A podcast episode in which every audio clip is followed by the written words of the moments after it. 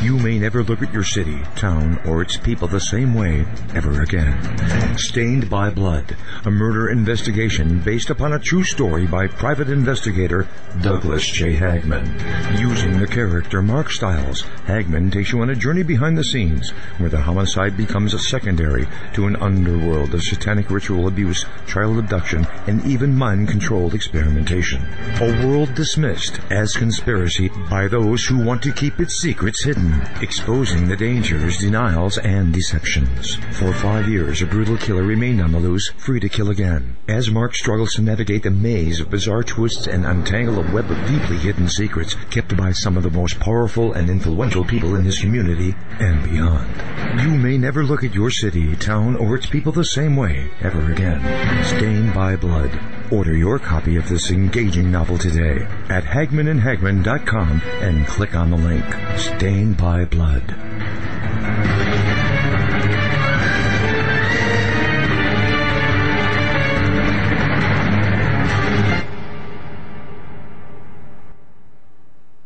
And ladies and gentlemen of the jury, the prosecution is not going to get that man today. No.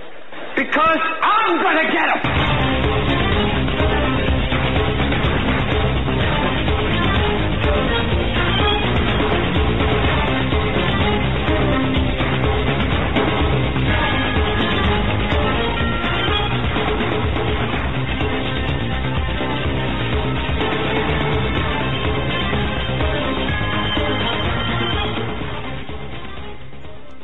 And welcome, ladies and gentlemen, to this Friday edition of the Hagmann and Hagmann Report. We got an awesome show lined up for you tonight. Um, we come to you live each and every weekday, 7 to 10 p.m. Eastern, here on Global Star Radio Network. We're also, uh, you can find us live on video at YouTube at the official Hagmann and Hagmann Report, as well as Blog Talk, uh, our simulcast station. Uh, we have two websites that we use, one for the show and one for uh, news, content, and information. The show website is hagmannandhagmann.com, uh, and the website for news content is hagmannreport.com.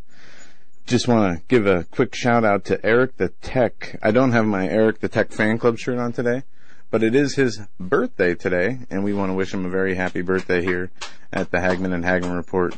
But tonight we got a fantastic show for you. Um, something a little different than what we've done before. We have Steve Quayle and Tom and Nita Horn.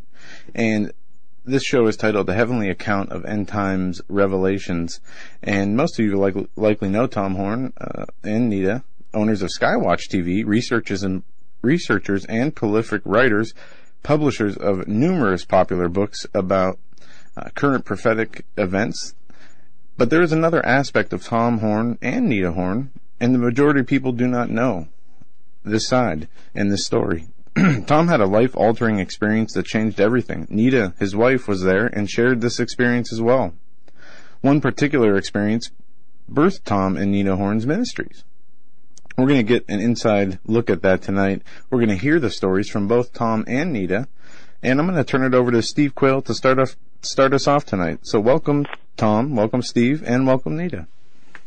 Uh, Nita Well, says thank that you. she just got disconnected. All right. We'll get her back up and running here.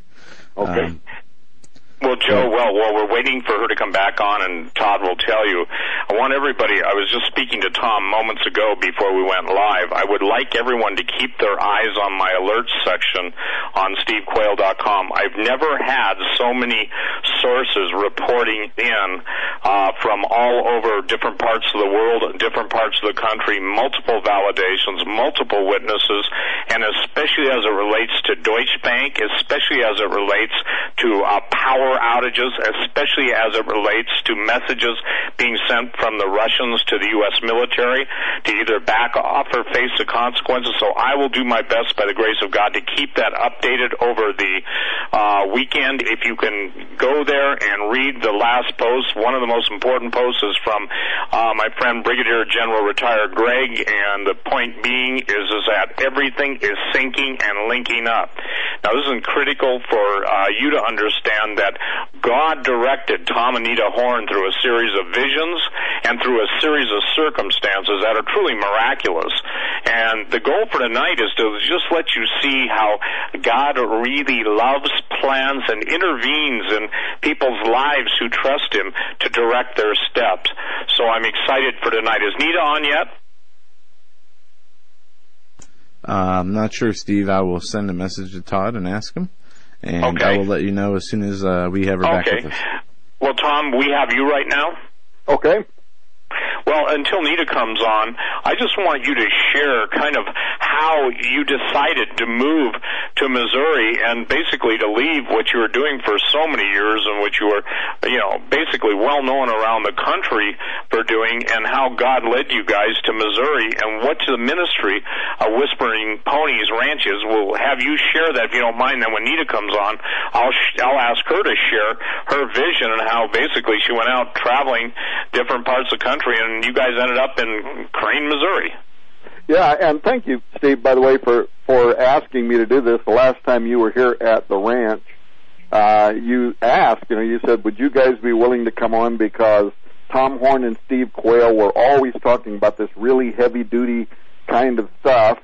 And um, but most people around the world don't know that much about the personal side, right? The softer side of Sears. and uh, uh, so, yeah, we agreed to do that. This first hour is hopefully we'll get Nita back on so she can share uh, part of her uh, story too. And then in the second and third hour, maybe we'll get into some other kind of things that happened while we were in the ministry. But you know, how we, how did we wind up in Missouri? Uh, Nita and I, we had been pastors for 25 plus years. We had been executives in the Assemblies of God Oregon District for almost eight years.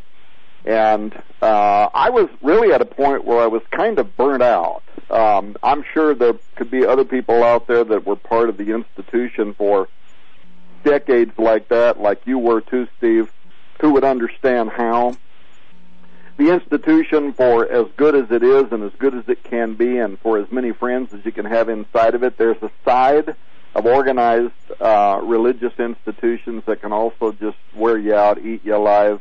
I saw statistics a few years ago where they talked about how pastors have the highest rating now of people that are psychologically burned out and depressed of all people in in any kind of a professional industry, which is quite an indictment, isn't it, about the kind of pressure and stress that's put on people. So anyway, um, I was I was really just at a point where I could retire, and I decided that I was going to. I had done pretty good in investments during the 80s in real estate. Um, and uh, thankfully, you know, still at a time when people celebrated capitalism as opposed to what we're talking about today, but maybe that's for later in the show.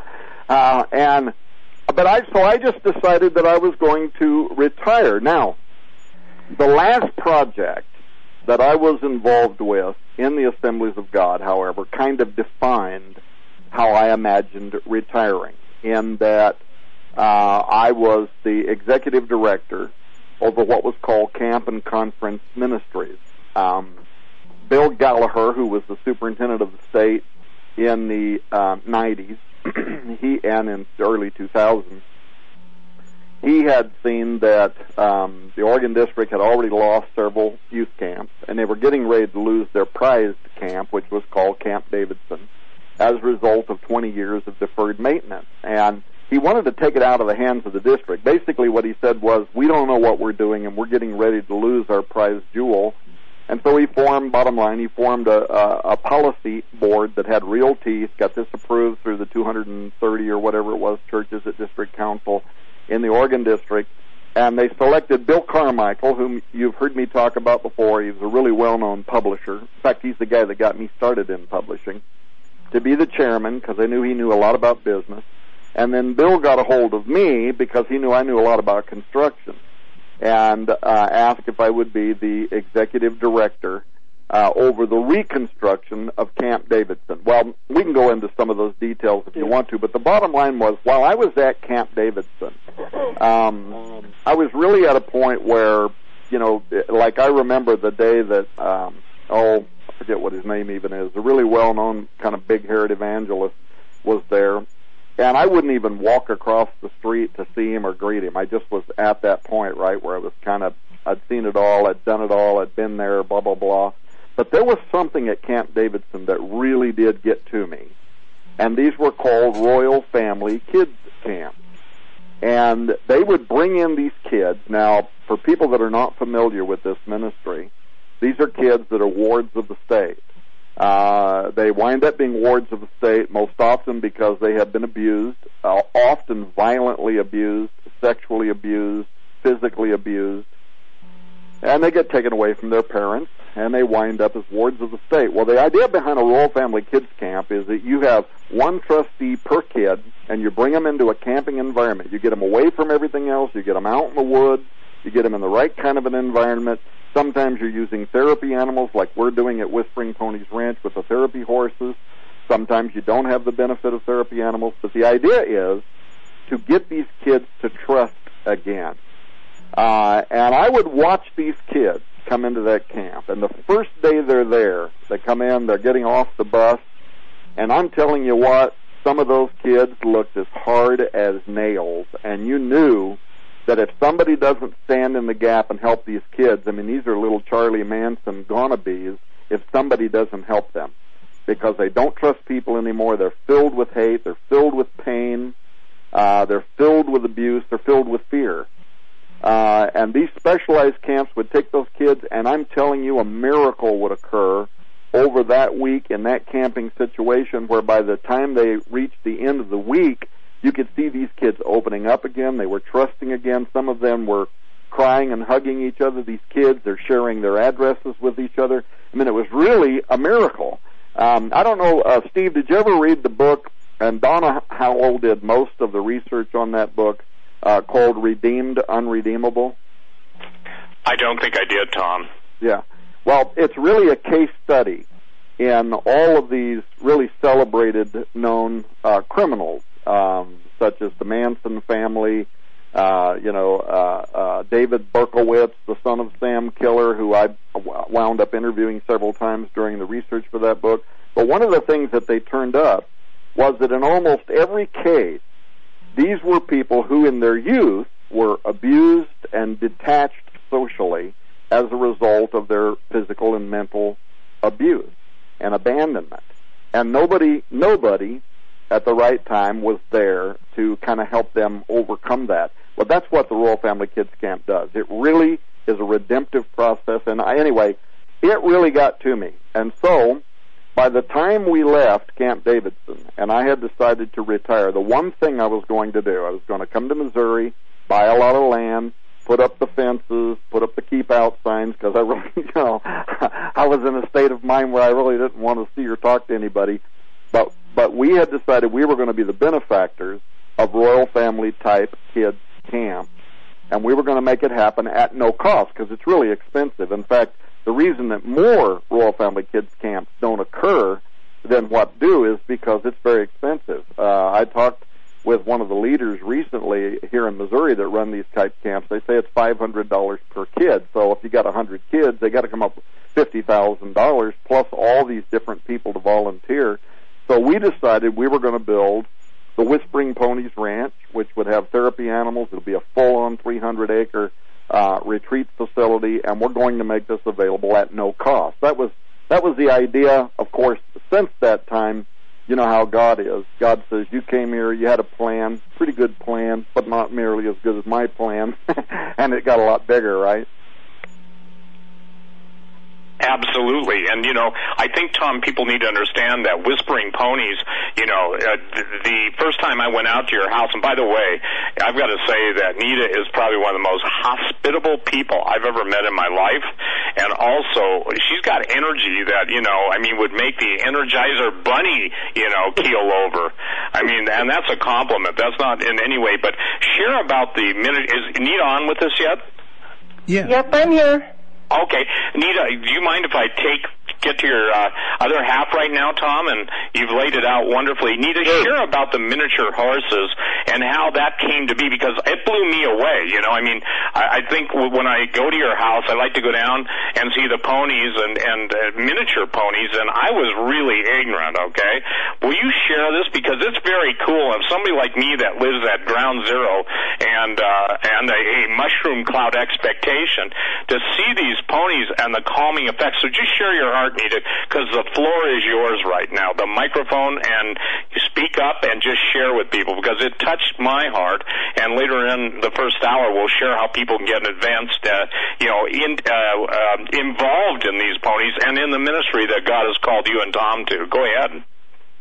Well, I, I, it all started when I bought a, a handful of larger horses, and um, I ended up getting hurt. Not on one of the horses I owned. I went to look at a different horse, and the gal who had this horse for sale said, "Oh, it's the most amazing animal, so soft and gentle." And I took her word for it, which was my first mistake. I climbed up on it, and it was a rodeo ride of my life, and I landed smack on my back and was laid up for several months. In the meantime, I had some time to think about why I have horses, what is my purpose in life, what is, um, why am I so young and yet feel so old? And um, long story short, in the meantime, we had bought one little miniature horse for our grandkids, which is the story that we hear a lot. And this little horse actually had stolen our hearts and was so sweet and so gentle. Um, we decided or that it would be better for us, safer for us, my grandkids and everyone, to go with the smaller size horses. In the meantime, we found out that they pull carts, they do all kinds of fun little things like that. And uh, smaller children can ride them. Um, but anyway, so I went out to um, look at one of these little animals, and a friend of mine named Jenny had a little horse named Ellie for sale. And um, that was the night that I met her. We drove out to her house. She had listed this little pony on Craigslist. Actually, miniature horses. So if you hear me say ponies, just know that I'm talking about miniature horses. Will you, will you anyway- share with people too? Hey, Nita, will you share what the definition of a miniature is? Because, you know, I think of ponies and that's one size, but when you're talking miniature, for instance, you have the second smallest miniature horse, I think, in the world, but share the definition of miniature and then share what your smallest horse is so people can get a feel for mm-hmm. when we're talking miniature, we're talking miniature. Right. Well, if you have a horse, and these are actually horses, they are not ponies, they are bred down in size. Anything that is 38 inches or less is considered a miniature horse um, among the registrations. And um, anything above that, even if they have been registered, they lose their papers because you have to stay under 38 inches. So I, every horse I have is smaller than uh, 38 inches. I think the tallest I got is like 37, and she's one of my nicest little mares.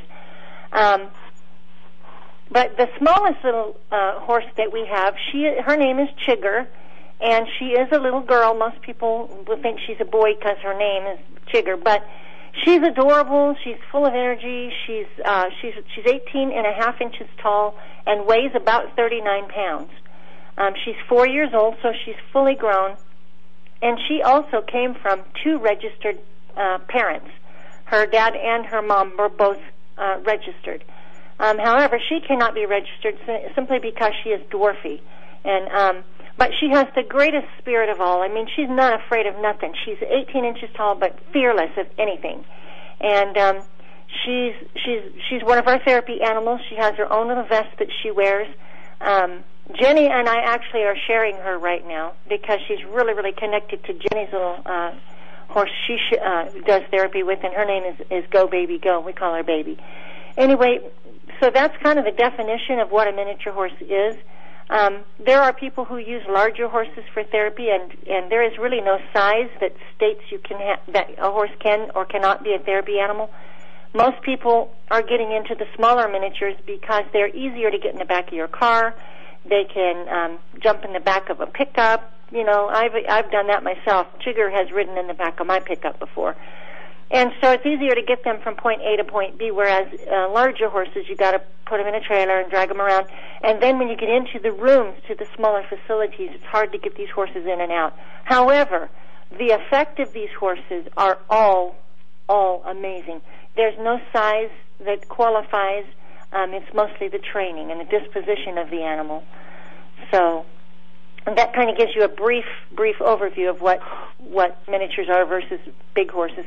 And, and share the word. what, they, what their cutoff is. I think it's 13 hands. From 38 to thir- uh, 13 hands, I think is pony. Anything bigger than that is considered a horse. That's that's about all I know about that. and and some people are unaware, like I was, and, I, and you know, I'm sure a lot of our listeners are. Would you share how the therapy part comes in? Because you know, I don't think people understand. Uh, the Tom just shared briefly before we were trying to when you got cut off or whatever, just the change that you saw in some of these roughest kids' lives. But a therapy horse has a, uh, has a, a beautiful calming effect, even with people with PTSD, etc. And that's what blew my mind because again, I have to profess and confess ignorance. Share kind of what the what the thoughts are behind the therapy horses and how that carries in to you and Tom's uh, vision to not only help these kids, but obviously to make a, a a major life changing uh, course direction in their lives. So, uh, do you understand the question? I'm trying to be really concise and linear, like your husband. Well, um, these these little animals, how how they're used in therapy is we take them um, to different facilities, and it pretty much is unlimited. Wherever people would love us to come, we bring these animals. We just got off at the Branson Landing just yesterday. Uh, Jenny and I took a couple of Ardell animals down there, Ardell horses. And um, one of the people on the landing asked me, So when does this therapy start? And I looked at them and I smiled and I said, It's happening right now. And I said, Look around at the faces of these people as they're petting on these ponies. And there were there were all kinds of people, and there and and so like I say, there's no limit to uh, to the people that these little horses can help. So when you say therapy animal, therapy happens when you touch them. That person who is communicating and, and connecting with that animal, it's their therapeutic right then. And um, we had uh, a veteran down on the landing yesterday walked up, and, and he was so enamored uh, by the little one I had uh, because she was all white with little pink bows and what have you, and he was just standing there telling me how he was a veteran of war and that he had been just recently diagnosed as having that PTSD, and um, um, they the doctor had recommended that he get a companion animal. And so I gave him my card and I said, "You get a hold of me if you think this is something that would work for you." And he started immediately going through his mind about does he have space for it. So I don't, you know, I would not be surprised to hear from him. But um, I'm hoping that I'm answering answering your questions. I do I do tend to kind of pigtail a little bit, so I will just warn you on that right now. Well, poor No, no, no, Nita, I- I- was, uh, she was around me too long. She heard me preach too many years and get off on pig trails and run here, run there, and so I kind of well, ruined I her. might But add that, like within the last hour and a half, I have had three things just smack me in the face and just and try to distract Right. me. So I've really been trying to just keep my mind focused. But any in any case, um, if if I can um, try to answer the question, as and if I get off on a little pig trail, pull me back on. So Well, not an issue. Now, here's the thing. I think Tom too, and you may want to address this. And, and Nita, you know, the the idea of bringing in the children—that's what you guys are doing with the Whispering Pony Ranch, and not just necessarily children, but I, I've, I've, ladies and gentlemen, I get to spend time with the Horns at their house, and uh, they're very gracious. But I'll tell you what: when you find out that that Tom and Nita have a full-blown calling to make a difference in lives, and you know, you've always heard of adopt a hungry child, and and that, and I'm not knocking that. That's good. But I said, Tom, let's do this. Let's go on and share the vision the first hour, because I said, you know what? I I think that uh, I think what do you have? Thirty horses right now, Nita yeah, give or take. give or take. And I said, let's get people excited about this eh, to sponsor a horse for a child or a vet. And what's kind of cool about that, up on uh, what's the website? Let's give it out now so people can go and see the little ponies as we're talking. skywatchtv.com, and they if they look at the top of skywatchtv.com, they'll see a uh, a link up there that says sponsor a pony, and then they can go and look at a lot of the horses. Okay, well here's what here's what I want to share with everybody, Tom, and and Nita, you're free to you know I gravitated to the to Cowboy, who has probably one of the coolest manes, and uh, that and you know I, I like all the horses, especially the little guy. But the thing is, is that you know it really spoke to my heart. A lot of people are in no physical location to make a difference. But Tom and Nita, my email uh, fills up sometimes with people saying, you know, I really want to make a difference. And some people say are are bluntly honest. You know, I've lived selfishly. I'm quoting them, and now God has blessed me, and I I kind of want to give back. So what I've asked Tom to do, and by the way, this was something I really felt strongly impressed to do, is to make the, it available for people to uh, sponsor specific horses. That's why I asked Nita to put up. Uh, pictures of each specific horse and their vision, which you'll hear in the second and third hour when Tom and I pretty much go solo and give Nita a break. I mean, she's the busiest woman I know. I mean, literally, you basically see her in the morning and you see her late at night and she's out with the ponies and on the phone and everything else and the demands are overwhelming. But here's what I'm trying to say. I want everyone just to really take a look at this, especially those of you that are kind of out of it because I, Tom and I talk about heavy stuff, and obviously Nita's out with the horses when we're, you know, sitting around the table and discussing parallel revelations or where we're going next. But the point is, is that the kids that Tom and Nita had a miraculous uh, effect on now from California, and Tom is out of the red tape. That's a good uh, statement and able to carry out the vision that God has given to him. And there's a lot of horse people, Tom and Nita, that listen to us. So Nita, share how God directed you to Missouri, because I guess you know, as as you've shared and I've listened.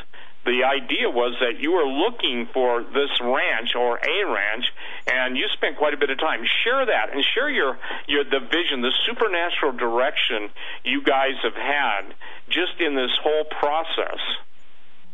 Well, I can tell you, Steve, you know, I, I can tell you the long version of it and where I spent, you know, a week on the road and over, you know, couple of thousand miles on a rental car, 40, 100 farm homes we looked at. But I will tell you, to sum it up, it was the second or third to the last house I looked at on the very last day that I had time to look. And the lady says, Well, I did pull up one house. I don't know if you want to look at it. It's a little further out. And I said, Sure, why not? At this point, I'm like, Why not? So we took a drive out and ended up in this little town where we're at. And when we pulled into the parking lot, and every time I tell this story, I choke up because I know this is where we're supposed to be. And you know, there's nothing greater than knowing where you're supposed to be. I didn't know what we were going to do yet. I just knew this was the place. So I come into the to the old farmhouse. It was it was a hundred year old farmhouse, and I fell in love with it. And one thing I had always wanted to do was live in an old, authentic farmhouse, not one of these modern replicas. I wanted something that had history, something that could speak to me, that could tell me stories, that would cause my imagination to come back to life after so many years of being in ministry. I needed revived. So I came to this old house, and this this house just said, "Welcome, you're home." Okay, and I loved the home and and I was trying to talk myself like to a normal place. Oh wow, this is really cool. But the further I looked and the more I saw, the more I just my heart melted and I couldn't. I started doing that noise my husband teases me about, where I go woo woo woo. but anyway, we went into. Then she says, "Would you like to see the little town?" And I said, "Well, sure." And when I was driving through the streets of the town, again I felt that warm welcome. And I'll tell you what, I've moved so much in all of my life many, many, many moves. And um, but when I drove through this little town, it was almost like I felt this. I can't even explain it. I just knew that this was home, and so I went back to the to the house and um, looked around again, and then we left. And and and honestly, if I had to nutshell the story, I believe God wanted us to come to this place, and of course, I I really believe also that it has been confirmed over and over and over that this was the place to be. And I have looked at, I had at that time been looking at property. I looked at property down in Atlanta, Georgia. I looked at property in Seattle, Washington. I checked out property in California and in New Mexico. I looked at all of these properties in Arizona. I mean, everywhere. But when I came to um, Springfield to to kind of check it out to see what it was like, because I had visited Springfield a time or two, Um, but anyway, like I said, I had a week to to just kind of look around and see what was going on, and and I ended up here, and so that kind of nutshells um, how we got to Cranes. So, and then we came out here, we bought a little farm, a few acres, and we were going to have horses and eat crackers and watch the sunset. That was our plan. With the fence up and the dogs loose. Yes. Yeah, And don't forget don't forget the fence and the attack dogs. That's your plan. Yeah, yeah, yeah. yeah well, uh, uh, Tom has learned, as most of we who are husbands have learned. We have our plans, and then and then we also know what a, a, a wife's directive is.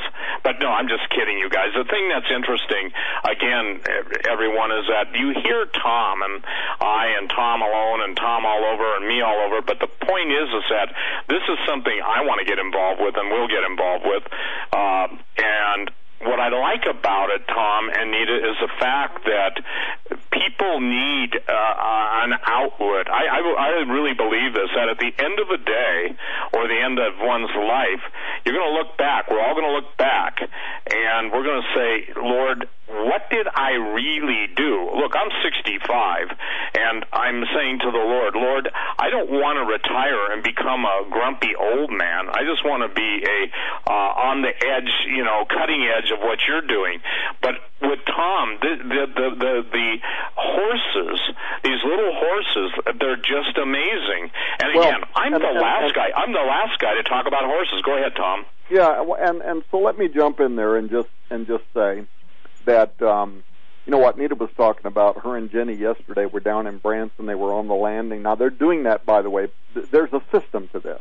Why were they down there? Well, we breed, and then you have to qualify horses. You qualify their gait, and then there's a process you go through where you desensitize these horses to every kind of possible scenario. If somebody is going to inherit one of these horses, I'll explain what I mean by that in a moment and they're going to use it in their community where now they're taking it to the veterans hospital or they're taking it to a care facility or something else and somebody comes walking up with a wheelchair that could be really scary to a pony that hasn't been desensitized for a minute Right. so you go through all this process of desensitizing and qualifying which ones are going to be the best animals and that's what Jenny and Nita were doing down at the Branson Landing. They take them down there. They literally take them into the, the you know Bass Pro, and, and the people, by the way, down there love them because they come in and they're they're desensitizing these horses. They've done everything they can do in the giant arena that we've built.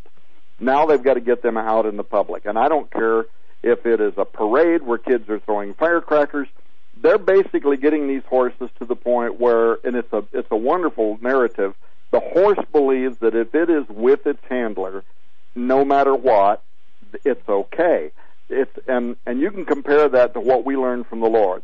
Though I walk through the valley of the shadow of death, if the Lord's with me, I know I'm going to be okay. That's what these horses actually learn. That if they're with their handler, no matter what it is, some big scary looking image, some loud noise, a bunch of kids, whatever. And these ponies, these miniatures, they literally get to the point where nothing phases them. Well, once they are that qualified, they then enter into the second phase, and that's when they actually become the therapy horse that starts getting used, uh, like in, on our property here, when we run the Royal Family Kids Camp, and these kids are brought in, the horses then are used to help these children. And, and, and that's where you see the miracle unfold. A child that has learned not to trust people. That child's been abused, it's been hurt, and by the way, some of the people listening to this program, adults, have also been through these experiences where they were hurt, they were abused, maybe sexually, maybe physically, verbally, whatever, and they learned not to trust people. Well, then what happens is the child, when you introduce that therapy pony, the child knows instinctively. This is a God thing. They know instinctively that if that little pony is giving them pony kisses, it's not doing that because it has an agenda. It's not saying I love you because I'm going to trick you and rape you. They they know it instinctively. So the horse becomes this wonderful creation from God that allows God to reach that child again because they trust the animal. They know that this love, this affection, this warmth, whatever this is that they're getting through this majestic creation of God is real. It doesn't have a hidden agenda. It has no intentions on hurting them.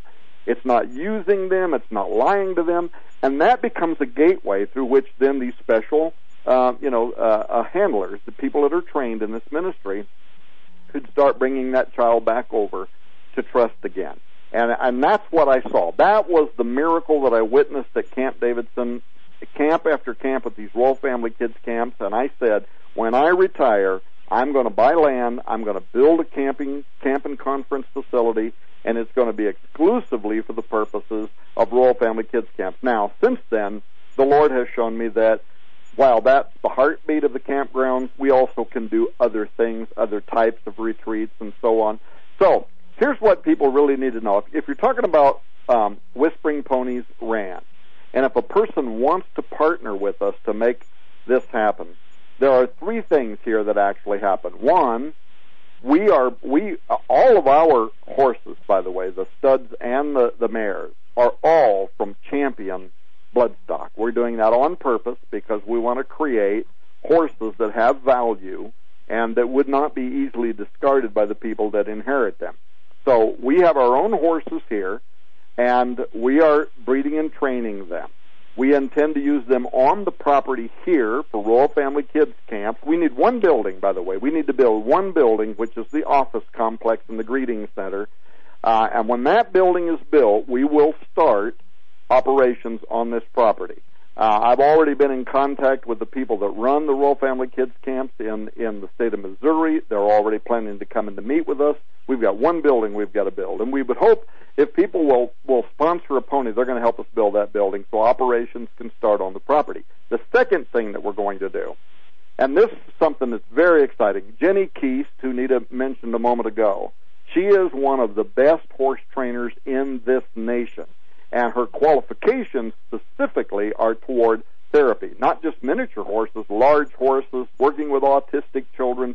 She is a miracle worker.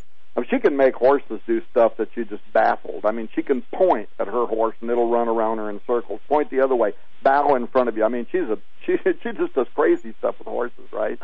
But she is working for us now full time. She just came to work for Whispering Ponies Ranch uh, and that's why her and Anita were qualifying some of these horses yesterday.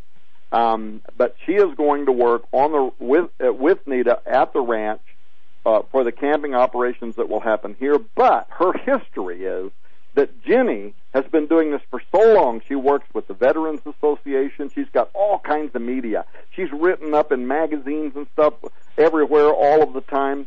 And and we say this tongue in cheek, but we mean it at Whispering Ponies Ranch, we want to create a thousand Jennies. Now, what do we mean by that? We mean that all across the United States, there are people who would be doing this if they could, but a, a qualified therapy, registered, and from championship stock like we have, therapy pony is worth a lot of money. They, these can cost five to ten thousand dollars, and a lot of people cannot afford to buy one. Uh, at, but if they had one, they'd be using it in their community, like Jenny did uh, before in her community, where they go to veterans, they go to the care facilities, whatever. And she's got a long history and wonderful stories of doing that. So what we want to do is we want to not only breed and keep for ourselves horses that we use here on the property with Royal Family Kids camps, we want to begin gifting qualified, trained, fully trained therapy horses at no cost to people across the nation who then would take that horse or horses and also use them in, in their ministry in their community. And so, by the way, Anita can say more about this. In two weeks from right now, between 50 to 100 of the top horse training therapy horse uh, ranches in the United States are all coming together for a confab here at the Whispering Ponies Ranch to begin coordinating with one another in order to try to make this both a national ministry as well as a local ministry at the Whispering Ponies uh, Ranch. And so we're, we're already doing this. Uh, and the, but the on-site camping part of this will begin as soon as we can build the office complex. And if people will help us by sponsoring a pony, monies will go towards uh, the building of that structure, which is the last building we have to build. When Nita and I came here, I had done well enough in uh, uh, real estate investment that we were going to retire. But we took all of our retirement and we bought land. Steve, you know how much land we've been buying. You've seen the buildings that we're building. Uh, we bought a we bought a a, a warehouse uh, in town that we're using for the Skywatch television uh, studio as well as Defender Publishing. And everybody who's heard me talk knows the reason I have the TV program, the reason I have the publishing house is I want to take the money out of anything we do that creates profit and put it into this facility so that these kids can come here at no cost. When I talked to the Baptist pastor who's the head of the interdenominational ministries in Missouri the other day and said, how many camps are you running per year? He said, we can only run five because it costs us $500 per kid to rent the Assemblies of God camp, and then we have to rely on everybody else. So five times five, right? They're they're trying to come up with a quarter of a million dollars per year. And when I said to him, "Well, Whispering Ponies Ranch is going to provide even a better uh, a piece of uh, a better campground for you, uh, and it's going to be no cost. It's not going to cost you a dime, and this is full services. This is fully qualified staff. We did this before, by the way, when we built Camp Davidson. This is food services. This is accommodations. This is uh, people to operate uh, ground courses, high courses, zip lines, swimming pools, accommodations, uh, lodging. We're not going to charge you a penny because we're going to make Skywatch Television and Defender Publishing generate the revenue that would pay for those camps. So the only thing we need now, we need to build one building. We've got everything else built. Nita and I spent all of our savings, and then we essentially ran out of money. We've got to build one more building, and that's the office complex and the greeting center. And when, once we've done that, and by faith, by the way, Steve, I'm going to start on that this month anyway. I've already told the excavators I want them here. I want the land clear. I'm just believing that God is going to give us people that will understand this vision or that will call us if they have questions so that they can learn more about what we're doing. And we are going to build this, and we are going to start this fall. Very, very cool. Nita, as as again you're you're out and about and you're watching the response to therapy animals based on what you guys did in Oregon, and obviously that was under a different situation because there was always boards. And Tom, I want to uh, just commend you, Anita. You guys are are two uh, amazing people, and I'm not flattering you, but that really really do obey the leading of the Lord. And I want to share something else, ladies and gentlemen, because I'm I'm blessed to go on Skywatch TV periodically with Tom, or we're on this. I can share this with you. I've never seen a cooler functioning business of a family. When I say the family, I'm talking the family of God, of people that absolutely love what they're doing and touching people's hearts. And Tom, I don't think people recognize the emails and the uh, uh, feedback that we get from people who are giving their heart to Jesus all over the world. Some of our biggest fans, ladies and gentlemen, are in Australia, New Zealand, and even China. I mean, these are people that are saying thank you. And and by the way, there are some of you out there that have been ranchers and, and been farmers. And again, the adopt a pony is the plan is this: is that you know that whoever comes in to the ministry of Whispering Ponies Ranch and is on that, that's because of you, you know. And I, I think of the scripture: "Despise not the day of small beginnings." And King David, Tom, and Anita made a statement that's kind of impressed me from the time I first read it and heard it preached. As David said, "I will not offer unto the Lord anything that doesn't cost me something." And you know, it takes time, and that's a beautiful promise. And I that, that's probably one of the more important promises that I, I, I stake my uh, walk with the Lord Jesus on. But, ladies and gentlemen, seriously, this is something that is so amazing because the fingerprints, the handprints, the palm prints, and the heart rhythm of a living God. You know, again, what I think is interesting, Tom and Anita, and I'm going to turn right back over to you, Anita, is that the child, uh, the war on kids is on in such a way that nobody 20 years ago probably would have imagined that you'd have to be protecting your son or your daughter or your children from pedophiles and perverts in public restrooms and even in churches if they want to maintain their five you know whatever their tax free uh, status is. So saying that I think it's interesting you know the scripture that when the enemy comes in like a flood the spirit of the Lord raises up a standard against him. So I'm asking you and by the way there are people out there that have been really really uh, blessed and again, there are people that are ranchers, CC and Texas High, and others. Uh, you guys know the blessing of raising horses, but here's the blessing of getting involved in reaching out, and that's the other thing. So, Nita, I just want to thank you because I never thought that a little horse could jump into my heart so fast. Go ahead. He is an adorable little fella, and he's such a sweetheart. He really is. We're talking about cowboy because I know that's your favorite one. And, and what's really fun about these little critters is that they all have. Uh, you visit my farm, everybody's going to pick their favorite one, and um, that's that in itself is so amazing that these uh, how that they can do that, jump into people's heart that way. Um, what I will say is that I personally have experienced um, the therapeutic value because when we came here, um, I had ended up buying this little horse named Tink, and um, she is. I got to tell you, the most amazing thing. Speaking of Jenny, I've had Tink for maybe seven years now, and um, she was a little horse that was uh, totally abused when I got her. I didn't know it until after we brought her home. That's how much I knew back then, and that in itself, Steve, is a very long story. But but getting to know Tink, um, it has taken seven years, but today, today, and I'm so proud to tell you that chapters on chapters on chapters of Just Tink alone, I haltered her without having to chase her down.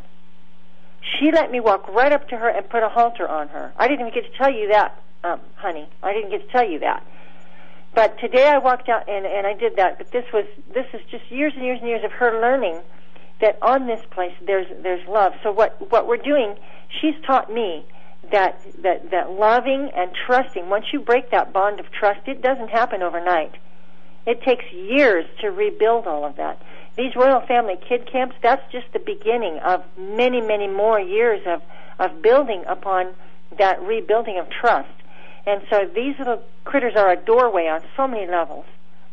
And um, but anyway, getting to know Tink, she helped me realize that there were some broken pieces in my uh, in my puzzle that I had to rebuild, and um, it has taken me time. But her and I together, we've we've come a long way, and um,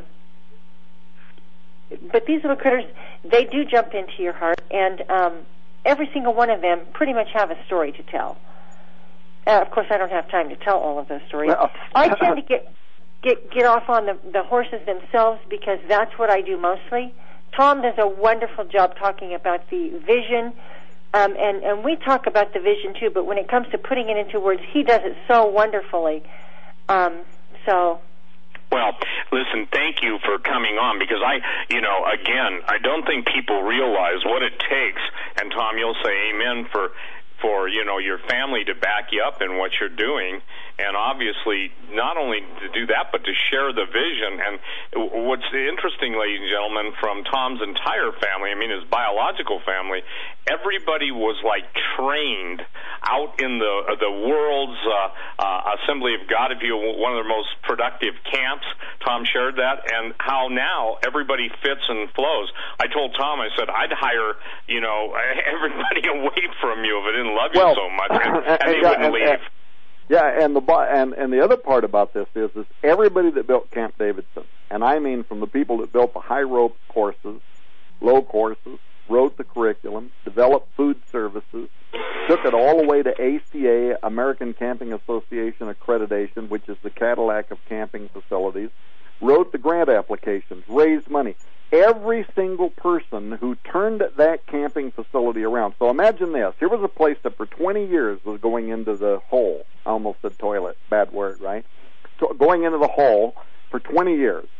Um, within 24 months, we had turned that camping facility around to the point that we had quadrupled the operating revenue we were raising hundreds of thousands of dollars from some of the largest charitable trusts in the world, the Murdock Foundation, the Ford Family Foundation, Dan Wieden with the Nike account.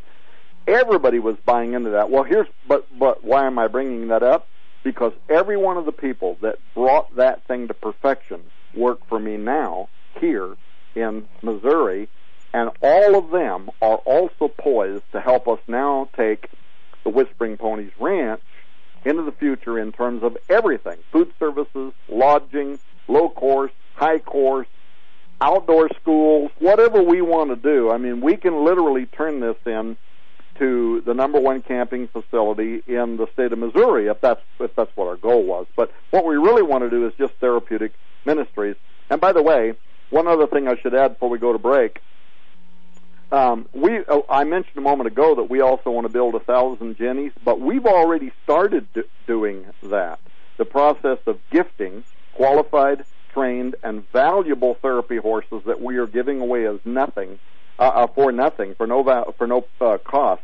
We've already started doing that. We've got uh, a WPR Whispering Ponies Ranch trained mini horse that's now being used in public schools in Missouri for children that have reading issues. It's an amazing thing that children, some children, have some kind of a mental block, and they have a hard time reading. Uh, and uh, uh, and especially if they're supposed to read in front of other children in school, it's it's a strange thing. They found years ago, though, that if you take a therapy horse and have the child read to the horse, something in their brain chemistry changes, and now they can do it, and it helps these uh, reading challenged children learn how to read and also get their confidence to stand in front of people and speak. So we've already gifted a horse to a woman who is a public school teacher, and they're we, using we this in the public the horse school to system. Jenny. Just to Uh-huh. clarify, we gifted a couple of horses to Jenny, and she helped us to place them. Okay, but Jenny works for us full time. We did this through Jenny. We've This also, while however, back. Just uh, and this is going to happen this month. We've also gifted a horse to a woman right now who's deployed in Afghanistan. She's a she's a she's in uh, service. She's coming back as a veteran, and she's going to be using that horse, that one specifically trained, to be able to be used with PTSD veterans, and she will be taking it into veteran associations where she'll help these veterans to overcome some of the same kind of PTSD issues that they have. So, so what are we doing? We we we're we're we're we have we're using therapy animals. That's not all that we're doing, but that's the kind of the core of what we're doing to help Royal Family Kids camps here on site. But we're also raising and training at our at our own expense with paid salaried personnel horses that are championship stock that could sell for ten thousand dollars. But we're not selling them. We're raising them. We're training them, and then we're qualifying who we can gift those to. And now we're, we've just now started that part of it, but that's part of the vision. And in 2017, we're forming a brand new association. That's why we're having a confab of between 50 to 100 uh, therapy ranches that are all coming to Whispering Ponies Ranch in two weeks from right now, because through co- collab, uh, you know, collaborating with these other ranches, we'll be able to qualify who the people are that uh, make an application to receive a therapy animal that they then can take to their community and use in the same way that Jeannie Keith has, in which she has built her testimony uh, over the years. So it's it's essentially it's Jesus saying, "I'll have twelve disciples. I'll invest myself in them. I will send them out, and that ministry will be multiplied through the disciples." That's what essentially that's what we're doing here, but we're doing it with horses. The one part that people though tend to really latch on to, they they can kind of get the theory around gifting therapy animals to other people that will use them in other communities. They kind of get that. But what they really latch on to is the Royal family kids camp and the campground facilities here. And when we come back from the break, uh, I want to talk about, uh, uh, you know, other things, but I want to uh, kind of let people know how they can help us with this building we need to build, and then how that's going to automatically make them a part of what we're calling the Founders Club and what that would mean for them. Perfect. Nita, you've got about uh, two minutes. Share, or you don't need two minutes, just share. And thank you for coming on. I know you've got ponies to feed and stuff to do, but, uh, you know, share just in the last, you know, two minutes before a break or one minute, whatever you'd like. Just again, uh, what's going on with you, Nita Horn, at this moment? You're seeing the fulfillment of a promise God made to you and your heart's desire, are you not? Well, the most amazing thing is I I get to be a part of it. You know, it's not something I have to do. I get to be a part of it, and in, and most recently, I do see all of this unfolding.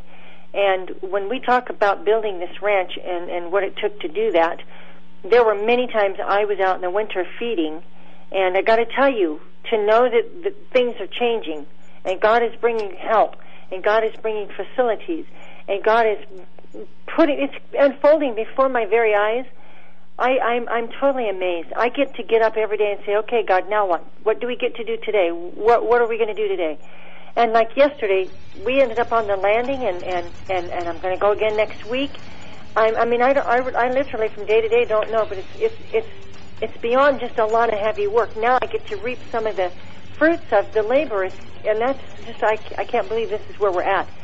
Um, Amen. I just want to also say something. Um, back at uh, when we were at We're- Camp Davidson, one of the things Nita, we we're up against the break right now. If you could hold, we'll be right back. You're listening to the Hagmann and Hagmann Report on this Friday edition with Steve, Tom, and Nita Horn. We'll be right back. The Global Star Radio Net.com. You may never look at your city, town, or its people the same way ever again. Stained by Blood, a murder investigation based upon a true story by private investigator Douglas J. Hagmann. Using the character Mark Stiles, Hagmann takes you on a journey behind the scenes where the homicide becomes secondary to an underworld of satanic ritual abuse, child abduction, and even mind-controlled experimentation. A world dismissed as conspiracy by those who want to keep its secrets hidden, exposing the dangers, denials, and deceptions. For five years, a brutal killer remained on the loose, free to kill again. As Mark struggles to navigate the maze of bizarre twists and untangle a web of deeply hidden secrets kept by some of the most powerful and influential people in his community and beyond. You may never look at your city, town, or its people the same way ever again. Stained by Blood. Order your copy of this engaging novel today at HagmannandHagmann.com and click on the link. Stained by Blood.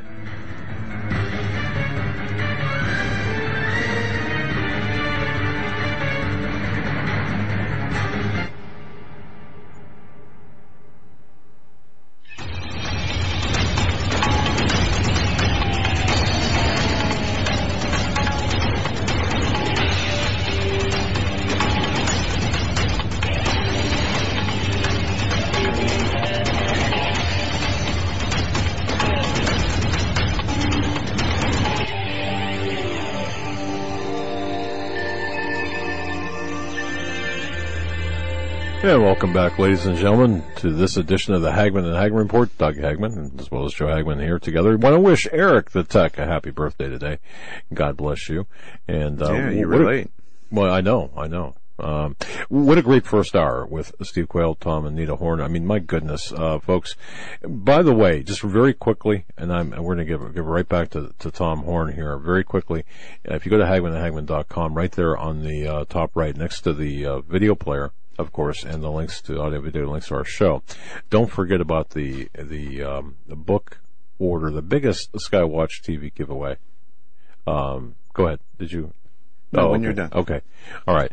Um, I just wanted to make sure people were aware of that. Uh, and also, uh, yeah, the, the biggest, and, and I'll tell you something, we took advantage of that, that giveaway. So while supplies last, you know, um, and, and of course that was from last week. And, uh, of course, uh, uh, Tom had, uh, was right before the break. He was talking about a number of things.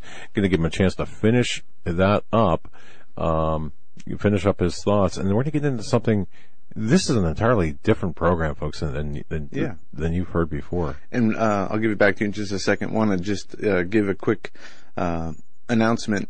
Last night we unveiled a new sponsor and a new product, Minuteman Rocket Stoves. Yes. Folks, go to MinutemanStove.com. That's MinutemanStove.com and check out the new Minuteman stoves that we uh, uh, hooked up with Lane Miller, the owner. And uh, it is a brand new product. It's a very portable, uh, easy to go stove with fire starters that It's is really handy. It's Yeah. awesome. MinutemanStove.com. So Our all of it, tonight uh, is brought to you by Minuteman Stove. Absolutely, and thank you for saying that. And all of the uh, um, uh, long-term storable food, folks, that you have can be cooked with this particular stove. It's uh, it's it's a uh, high-quality stuff. Uh, Tom, just thank you so much. It was just a fantastic first hour. Go ahead and uh, pick up with your thoughts where you left off, and uh, and of course we're going to get in some new ground as well. But go ahead.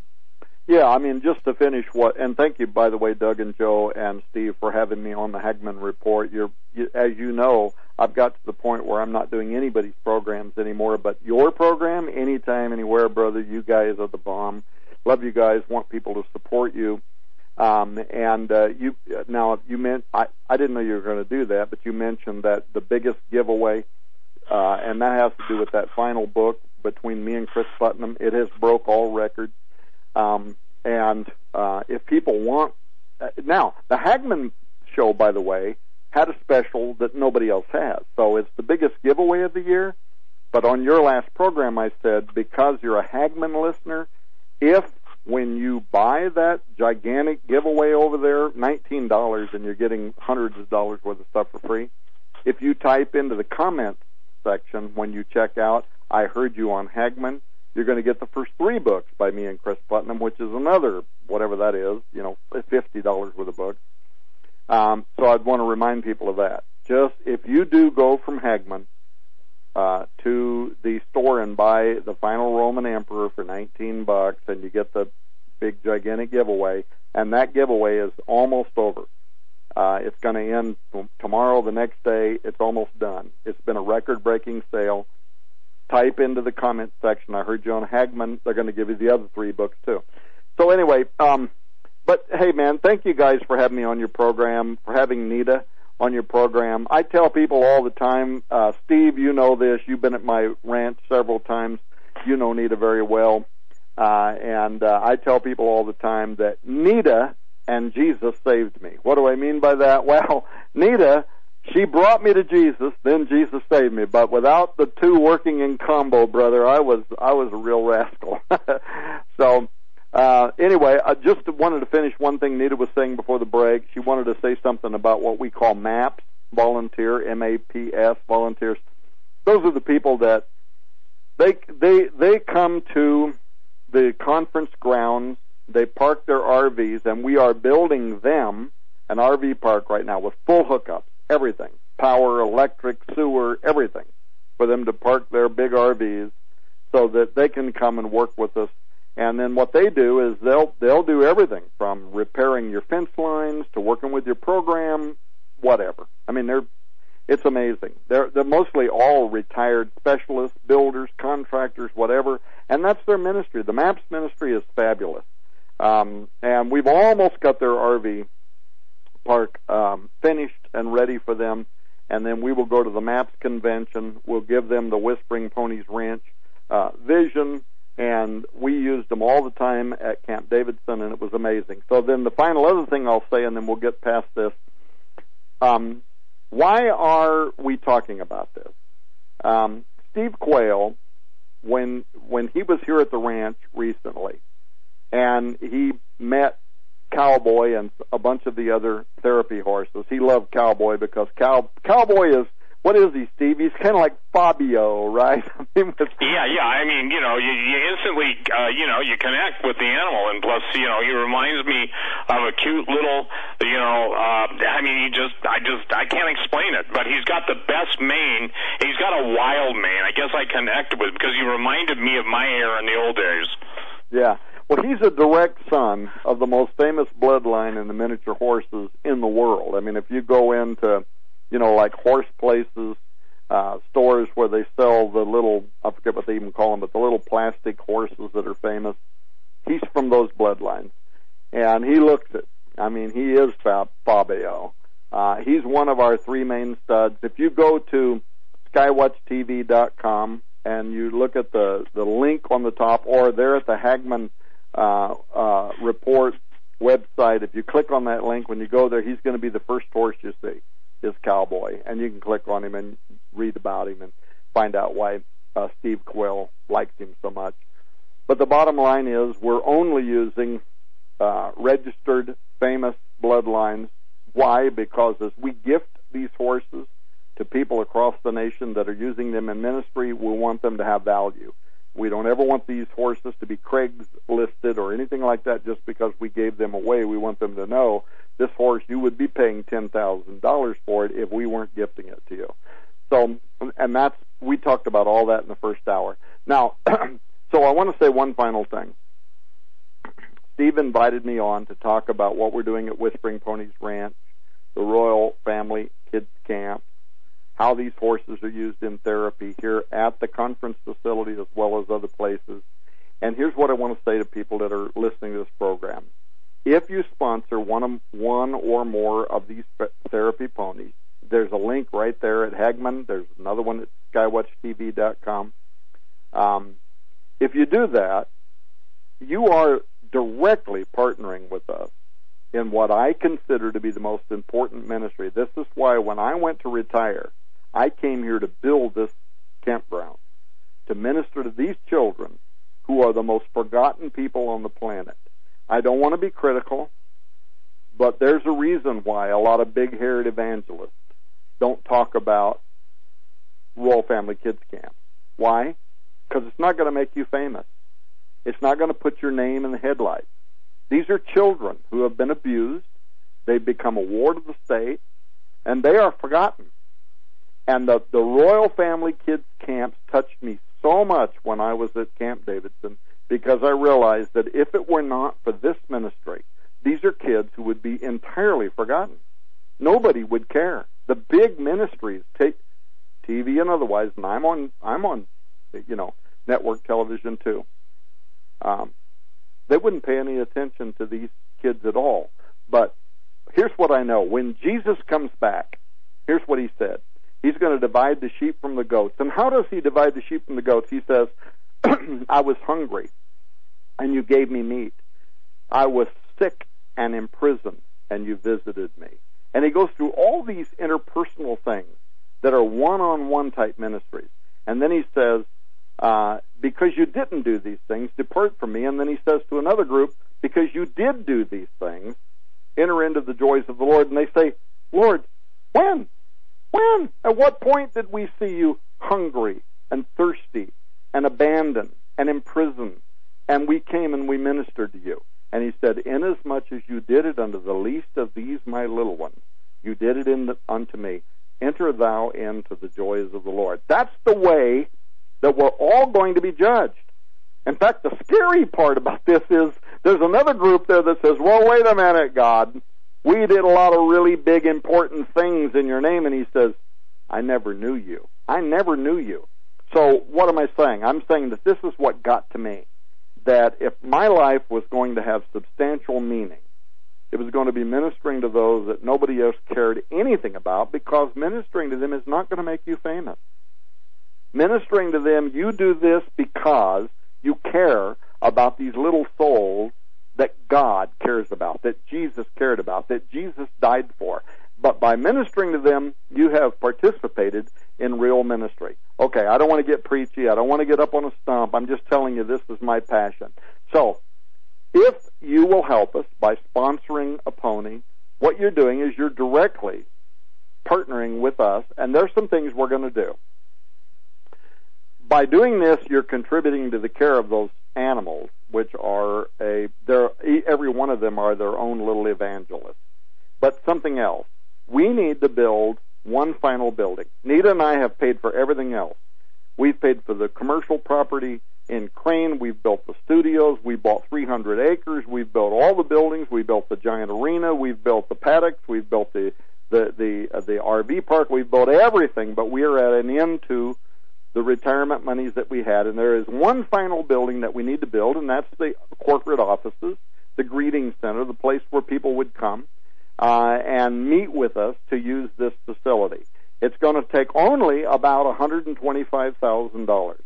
Now that might sound like a lot of money, but for the building we're building, this, building, if I were to hire contractors to come in and build it, it would cost me three or four hundred thousand dollars. But I have people that are employed by me full time, including myself, by the way, and Joe Artis, who, who Steve knows, and we are all fabulous contractors. I mean, we're we're we're Sun City level, uh, you know, contractors, um, and we will build it.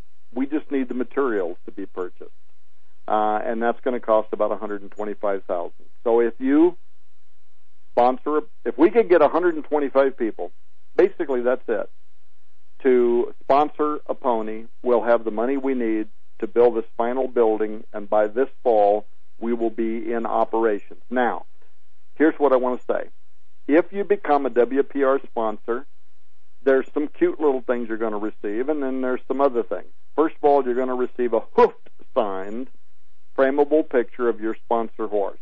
So like Steve, you're going to receive a hoofed sign uh, picture of cowboy Fabio, right? Um, yep. Secondly, uh, a personalized autographed copy of Nita Horn's memoir, my wife's memoir, called No Fences. It started with a plastic pony, all about the childhood vision that led her to the 280 acre Whispering Ponies Ranch where we're at now. Also, though, you're going to receive free registration to the two, uh, 2017 next year Skywatch Television and Defender Publishing Conference. At that conference, you're also going to be honored in a banquet where you will join me and Nita and the other members of the of Skywatch Television and Defender Publishing, and we will give you a report. So at that at that conference and in that uh, banquet, we're going to give you a report that's going to tell you exactly how your money was used.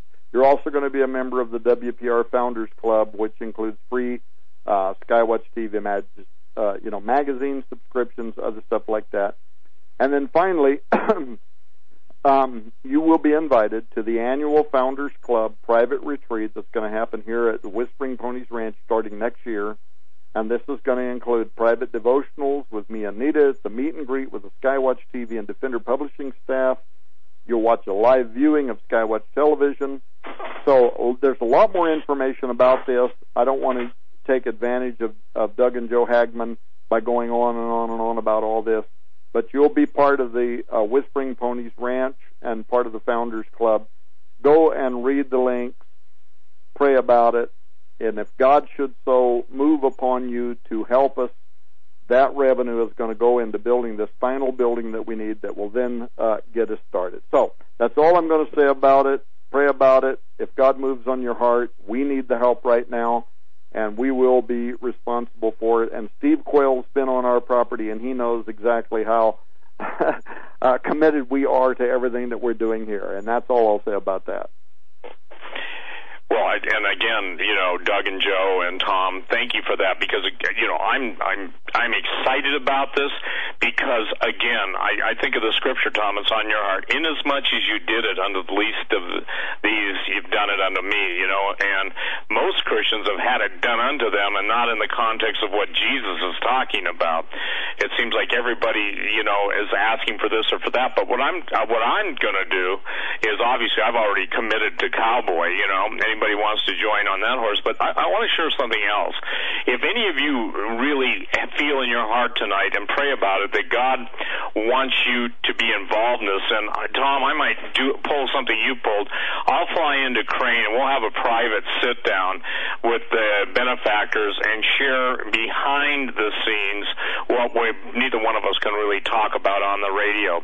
And it's I'm not, I'm not using that as bait, but here's the deal. I determine someone's sincerity by anybody can say, God bless you, brother, but those who show up and maybe we'll make that something that, uh, you know, we'll, we'll talk about off the air, but we would, uh, we would more than be happy, Tom and I, to sit down, you know, in a private meeting with those of you that may would, maybe would like to get involved. And you can ask us questions that quite candidly, uh, we're, we're still on this earth by the grace of God and through the intercessors that there's some things we just can't share publicly so uh, get involved. Now, Tom, here's what I want you to do. I want you to explain what happened when you died and how the Lord gave you the understanding. Would you share that? And then we're going to go into, ladies and gentlemen, you don't know this, but for those of you that may have been aware of the Sons of Anarchy movie, it was based on a real motorcycle gang and a real leader of that motorcycle gang and how God led Tom Horn to lead him to Jesus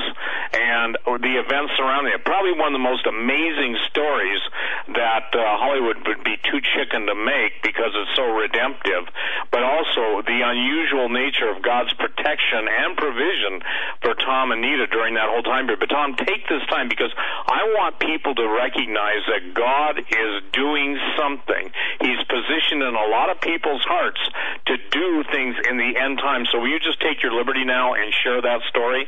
And uh, between um, the true story of the Sons of Anarchy and the fact that uh, when I was a young, uh, hungry Christian, I died, which of those two do you want me to start at? I want people to hear about how long you were dead and what the Lord uh, showed you, but then also what He told you. Because when you and Cris, uh, I want people to understand the supernatural origin of bringing you back to life and setting you on your way because that's a pretty powerful testimony. Then we'll Okay. go into the Sons of Anarchy. Okay, well, so so here here you know I'll try to do this as quickly as I can. Many years ago, I died. Um, I went to bed one night. I wasn't thinking anything special. The next thing I know, I am literally standing in front of the most brilliant light I've ever seen in my life, and um, it could have been a throne. I, I don't know.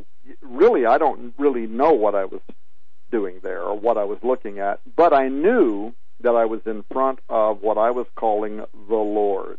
How do I know that? Because I was I was saying, Lord, it's too wonderful. It's too wonderful. Don't let me forget. Don't let me forget. And somehow I knew that I had been shown something, uh, and that I had been told that I was going to forget what I had seen, and I was begging God not to let me uh, forget that. I had known something. It was a and and in my mind, it was the disclosure of vast importance. Uh, something in my cognition, like a great uh, revelation, like some kind of a giant scroll had unfolded before me. Um, and by the way, if it wasn't for the fact that this story could be verified, I would not be telling the story today because I myself, I'm I'm I'm weird, I guess. I don't really like to hear people get up and talk about giant revelations and all this stuff because people can just make stuff up, right? and so, if there isn't something that corroborates it, um, I guess I'm a, a little bit of a pessimist or something because of all of my years in the institution in which I saw so much fakery. It kind of tainted my ability to not that I don't believe in the supernatural because I do, but it kind of kind of tainted me in, in, in some ways. But nevertheless, years ago, here I was, and I'm saying, Lord, please don't let me forget. And I knew something about the future. There was data. It was almost like it had been downloaded into my uh, mind. I had visualized it. I had seen it somehow, but then immediately it was blocked from me. And I and, and and I couldn't understand none of this. I mean, what would be the purpose, by the way, of God giving you a revelation and then saying, "Now, I'm not going to let you remember what you saw." My rational mind said, "What is the purpose of that?" right? I mean, but but but something else had happened, and I knew that a scroll of some kind had unrolled before me. It had literally just rolled out, and there were scenes on this like of a distant tomorrow, a hereafter, a time ahead, my time ahead. Was playing out on what looked like a silvery parchment, and it had been as clear and as believable as if I were watching a movie. Rich depictions of a destiny, a possible future, something extraordinary, miraculous, a cinematic conveyance of a, a personal faith, like a like a potential existence that could happen. And somehow this had just been downloaded into my mind, um, and yet it had to do with a future time. So here I am. All of this stuff is flooding my soul, and I see myself, and I'm standing there, and I'm begging the Lord, please don't let me forget. Um, and then I hear a still small voice, and it says, "You're not going to remember, and it's time for you to go back now." And then I heard a thunderclap, and I and I felt myself falling backward, and I'm falling fast. It was just as if I had fallen out of an airplane window, and I can literally feel and hear the wind moving around me as I'm looking upward, but I'm not afraid. And I'm just glazing unblinkingly upward in amazement, really. Th- this brilliance that had just been in front of me, now it's moving swiftly away into the distance. Um, and there's this high pitched whistling sound that's rushing in around my ears. And I and I'm thinking it's the air that's kind of carrying me aloft as I'm plummeting toward the earth. And then a moment later, the, the the weirdest thing in the world happens. I literally see the roof of my house go around me. It literally goes around me, like that. Uh, and bam, I hit my bed. Now, I set up, and in that moment, I'm back in this material reality. And I don't know that anybody, if, if you've never had an experience like this, you're not even going to be able to comprehend what I'm saying. But I set up, realizing that I'm back in this material, three dimensional reality, but this is less real to me than the place I just was. Um, and I, to this day, and I don't remember a lot of stuff, and I can maybe even explain later why I don't. Um, but I remember this. Um, I hit the bed, I sit up in the bed, and I literally go, like that. Just this deep inhalation.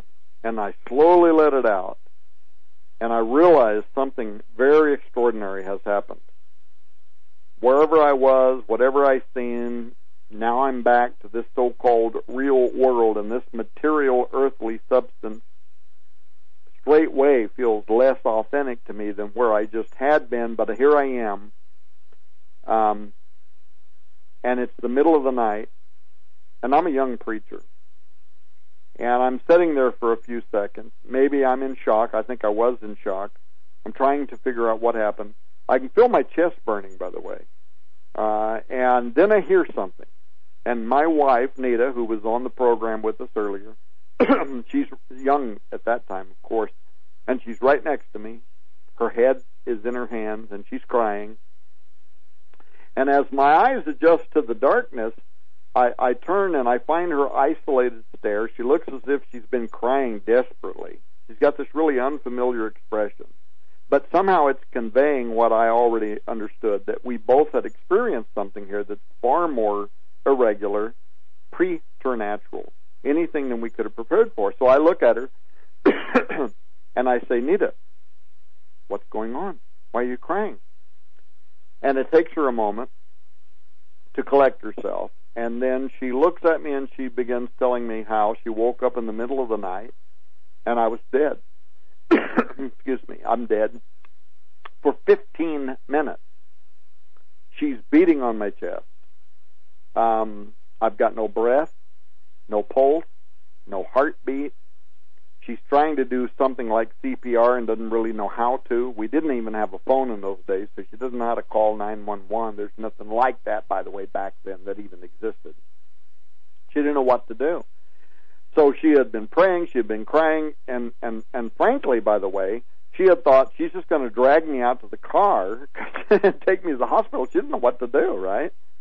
Um, but then I woke up and I looked at her and she told me that I had been dead so far as she was concerned for the last 15 minutes. But in my mind, I had been in this other place where time and distance really was, you, you didn't think in terms of 15 minutes or, uh, it, this was a different kind of a reality.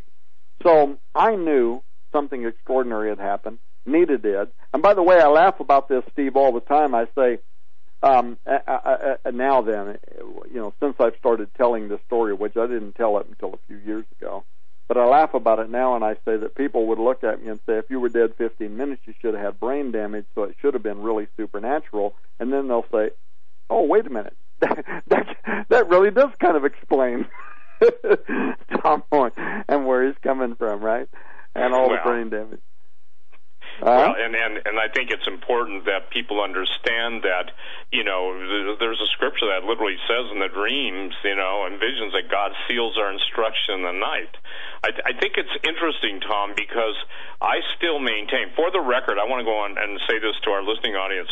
I never knew that happened to you until I read it on the first part of your series for the new book on Skywatch, and I've known Tom for 15, 17 years, whatever.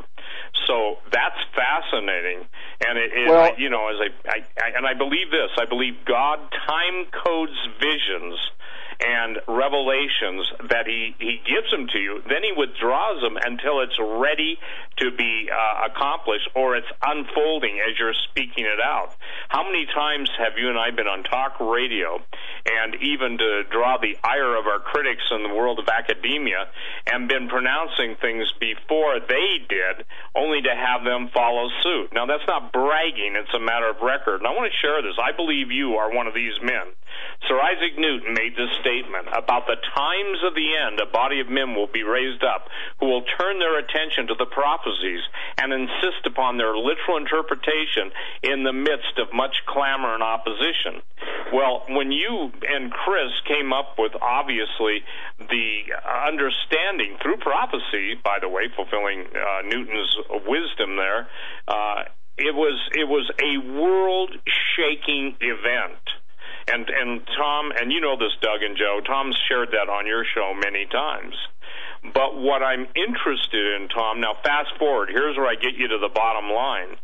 The feeling that you're having by closing out the your new book, obviously the fourth in the series, and offering that to Hagmann. You know, they buy the new one, they get all the the, the free books and the other three books, the free F R E E, and then the other T H R E E books.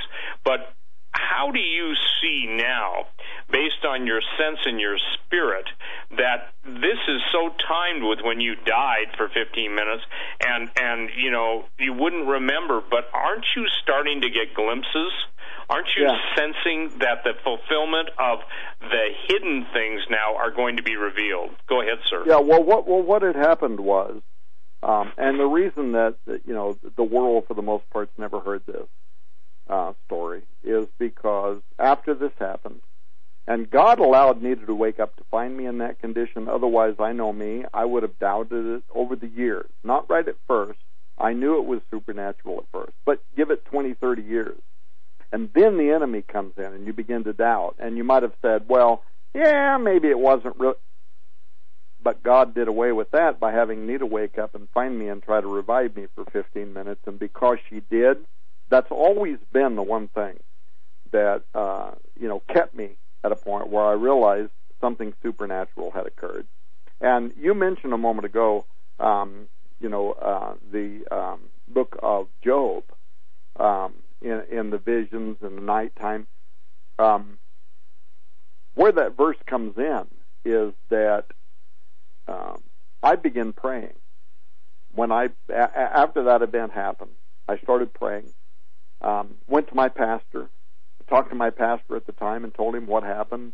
He basically said I'd probably ate too many j- chili beans or was poisoned, so that absolutely shut me down. That's that's what happened that caused me not to want to share this with the world at all. Was because that um, my pastor didn't get it. He had not had that kind of a supernatural experience, so he couldn't understand where I was even coming from. Uh, and I learned a really valuable lesson about not sharing with people that have not had supernatural uh, experiences things that they can't comprehend. You know that the old verse about uh, not casting your pearls before swine, that kind of thing. Um, well, I got to. Hey, Tom, I got to share something with that. Okay, I tried to be transparent on talk radio, and when I shared a similar thing, and I won't share it tonight, but the bottom line is the the casting pearls before swine.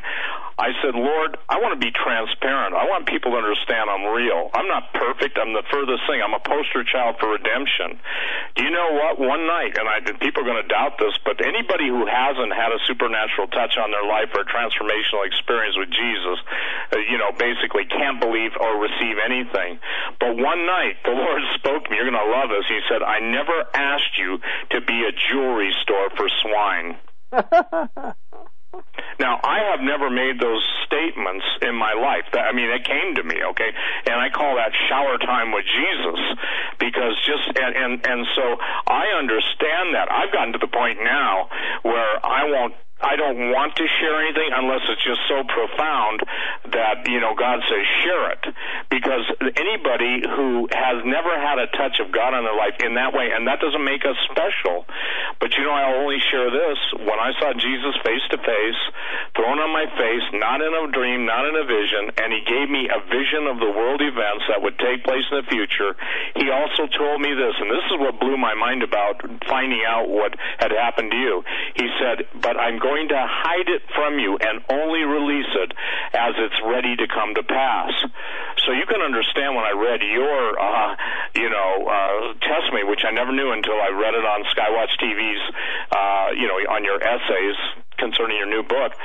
So it was true. I saw a parallel there, and I thought, and, and people have remarked on this, Tom and Doug and Joe, you guys have seen it in action. How come you, Tom, and Steve, this is the question I get, how come you guys flow together? You don't talk about what you're doing. Uh, you know, we don't compare notes and God just leads you almost in the same direction?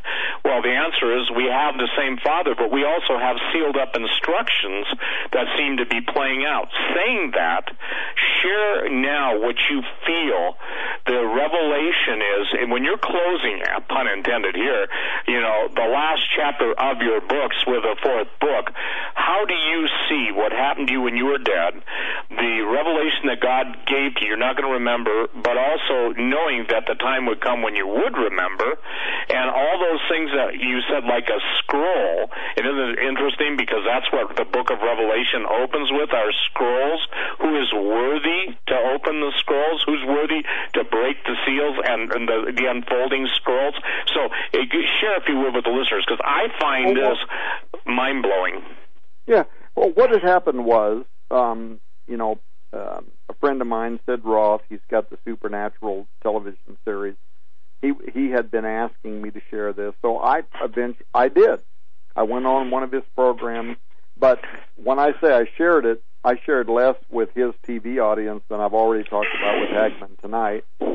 Um, and what I found was people across the world were very supportive. In fact, a lot of other people. It had helped them in that they too were kind of connecting with what I was talking about. They really got it, but they also had they're in institutional churches, right? They're trying to share this with their pastors and whoever, and people are saying, "Eh, I don't know, maybe it's a like a reaction to your drug days, or you're having a flashback." People that just absolutely can't get it. So, after my disappointing experiences with my pastor telling me that I probably had ate some poison or something, he just totally couldn't get it I, I stopped. I, I didn't. I just didn't share what had happened with me for the longest period of time. But what had happened was at that time I was reading through the book of Job, and I just want to tell people this is the verse you were talking about a moment ago. Um, for the first time in my life, young man, I had this experience. I happened to be reading through the through the Bible for the first time in my life, from Genesis to Revelation, and I was in Job, and the Word of God literally came off the pages uh, at me um, in a, a Rhema moment, right, that the charismatics would refer to. Uh, and if people want to read this for themselves, it's in Job 33, 15 through 17, and here's what it says. It says, In a dream, in a vision of the night, when deep sleep falleth upon man, in slumberings upon the bed, then he opens the ears of men and seals their instructions within them, that he may withdraw man from his purpose and hide pride from man. End quote. So, Steve, even though I was really young, when I read that at that time, I clearly understood what God was saying to me. It was like the Apostle Paul, who didn't know whether he was in the body or out of the body in Second Corinthians when he was caught up into the third heaven. God, on that momentous night when I died, he had taken me to a heavenly place. He allowed Nita to be in the physical world witnessing my death for 15 moments, uh, minutes, trying to revive me, to verify it later. While I myself were in a, was in a place where he was sealing instructions within me. Now these directions would be there when I needed them uh, during life, like a roadmap that the Holy Spirit would quicken at different times when I needed guidance or information but I wasn't to remember the, those details ahead of time. Otherwise, I might be drawn away. That what Job what Job says, I might be drawn away into my own purpose and lifted up with pride. What does that mean? If, as a young believer, I had seen the ministries that God would later allow me and needed to participate in, from pastoring large churches to owning a Christian publishing house and syndicated television ministry, even WPR, speaking at major conferences, being a best-selling author. If I had saw all that, it would have totally gone to my head. I very likely would have made two really big mistakes as a young Christian. First, I would have immediately aimed at these later ministries. I would have just started working directly toward them to try to make them happen, all without the benefit of the struggles and the trials and the setbacks and the side roads and the experiences, everything that's necessary for seasoning and hopefully qualifying one to operate in those ministries. And therefore, the part of Job where it says he withdrew me from my purpose. And secondly, I would have been tempted by pride to think of myself as more than I should have as a young man. If I had seen myself, you know, winding up in high profile ministries, uh, I would have thought of myself more than I should have. So God, in His benevolence, hid pride. That's the other part of that verse, to hide pride from man. He hid pride from me by keeping the revelation sealed until the appropriate time. Well, fast forward to the last few years to what I now call the quickening. Uh, in the Bible, it is really clear that God does seal knowledge, wisdom. You said a moment ago from Daniel, seal up the wisdom, seal up the vision until the time. Steve, this is very biblical. God seals knowledge and wisdom and revelation in the hearts of those that follow Him. Uh, and that those truths, those concealed truths, can be quickened.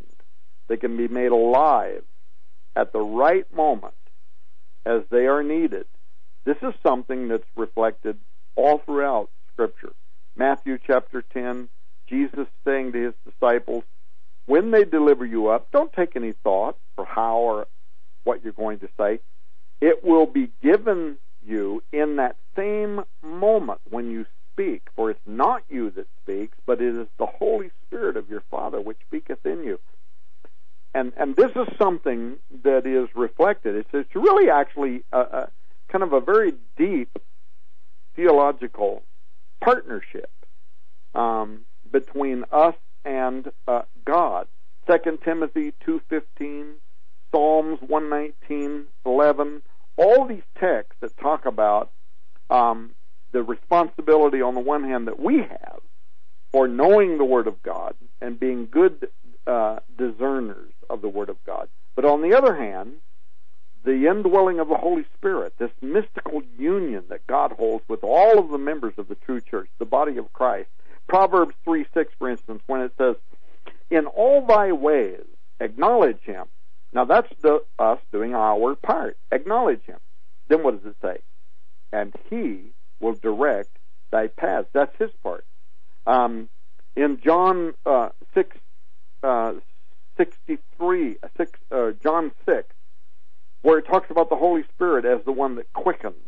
And this is the whole Greek zopio, or whatever it is, where, where it means to cause to make alive at that moment. This is when the Word of God, the sealed instructions that Job talked about, suddenly they're come alive. Now, let me try to get to where you asked me to go. I'm not sure how that experience plays out for other people, but several times in my life, and at times that were completely unexpected, I have literally been jolted from bed in the middle of the night with an astonishing glimpse of the future. I don't know. Does, does, do other people? Is that the way it works for them? I really don't know. I mean, since I left institutional Christianity, I, I and I heard all the you know the three point sermons and everything else. I really don't know. All I can tell you is that for me, that's the way it happens. I don't expect it. I'm not looking for it. It and it's always in the middle of the night, and I am literally awakened almost every time at two o'clock in the morning. Um, and I have this astonishing glimpse. And at that moment, this is something that I believe is taken from this original storyboard that God gave me years ago when I was saying to him, please don't let me forget, don't let me forget. And he was saying, you need to go back now. You're not going to remember. For instance, there was an occasion, um, we were talking earlier about me being at Camp Davidson.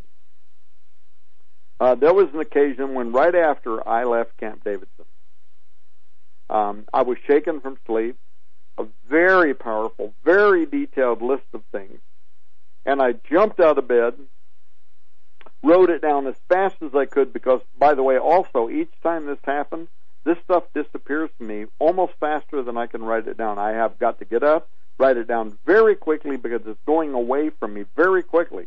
And soon I won't remember any of the details. So I have to jump up, grab a pen, grab a piece of paper, and, and this is so important to me, by the way, that I always keep blank paper and a pen right in front of my computer, right next to my bed. So that if this ever happens, I can jump up and write down as fast as I can write it because it starts disappearing from me very quickly. Um, one night I'm shaken from sleep right after Camp Davidson. I get this really powerful, detailed list of things that are going to happen in the assemblies of God, the Oregon District, uh, where I was an executive. I wrote it down, including names of people, what would happen, exactly what's going to go on, the danger of one person being killed. I mean, this was a major event. I sent that to the state superintendent of the Oregon District, who, if he's listening to this program tonight, he knows he got the letter from me. Uh, I also sent it to the Camp and Conference Ministries Board. They all got it. But I also gave a copy to my son Joe Ardis, who you've met, Steve, and you have great respect for. I also gave a copy to Anita because I know these other guys, they're religious and they lie through their teeth. I'm sorry, but that's just the way it is. They'll cover their own butt. But I sent them a letter. It was not even 36 months later where everything that I had uh, predicted played out exactly as I had seen it down to the smallest particulars, uh, including the death of one of the individuals involved, where I said if the district don't do certain things, this is going to happen. They didn't, and it did. And it so shook Joe Ardis up. And, and Steve, you know Joe, and you know he's as honest as the day is long. This kid would not make up anything. Well, I call him a kid. He's he's forty some years old, but he would not make up anything, right? Um, he was so shook up, came to me in utter amazement, wanting to know how in the world could you have could it have been possible for you to foresee these comprehensive details with this kind of accuracy. And I had to explain to him again, it really isn't me. It's not me whatsoever. Now, uh, so I call those the quickening. So here's a more recent quickening revelation to get kind of the people that are listening to this that are starting to think, okay, Tom's making a bunch of stuff up. Here's one that the world, for the most part, knows about now, involving how me and Cris Putnam were able to very precisely predict the historic resignation of Pope Benedict in our book, Petrus Romanus, the Final Pope, is here a year in advance. This began with a series of preternatural events, and Cris would tell you this himself, and Cris is a very careful guy, and he don't make anything up but he would tell you that there were supernatural things that were happening around both of us, and I don't have time to go into all that tonight, but it led to us writing Petrus Romanus. During the research phase of that book, Putnam, Cris Putnam, he uncovered the obscure manuscript of a Belgian Jesuit by the name of Rene Thibaut. Again, I'm not going to go into all that because we've talked about it before. But it led to um, an idea that Pope Benedict was going to resign in April 2012. And what happened was, it was during that time that 2 o'clock in the morning as usual, I'm literally woke from sleep. I jump out of bed. I sit up in bed. I jump out of bed. I sit down and I start writing. And I'm writing, Putnam is right. God led him to make the discovery of Rene Thibaut. Pope Benedict is going to resign in April of 2012, and he's going to cite health reasons as a cover for his abdication. Now, people can verify this because we went on television in 2011. We also did radio, Steve, with you, in which we said the Pope's going to resign 2012. He's going to recite, he's going to uh, claim health reasons. Um, we rushed our book, Petrus Romanus, to be out ahead of that event. It got out ahead of the event. We even, uh, in fact, if people want to get the book Petrus Romanus, which was published before Benedict's resignation, turn to page 470, in which we say the Pope is going to step down in April 2012. We said it's likely to happen in the book, in media, which you can watch on YouTube, and on some of the radio programs we did with Steve Quayle at the time. We said uh, it, we, it is not only could it happen, it's going to. Then the year 2012 comes and goes. The Pope doesn't resign officially, and people are looking at us and they're saying, "Oh, see, you guys didn't know what you were talking about. You made a mistake." Then, February 28th, 2013, the Pope resigns, and the L'Osservatore Romano, which is the Vatican official uh, news outlet, they give an interview with the uh, um, New York Times in which they admit that actually at the end of a trip in March 2012, the Pope came back.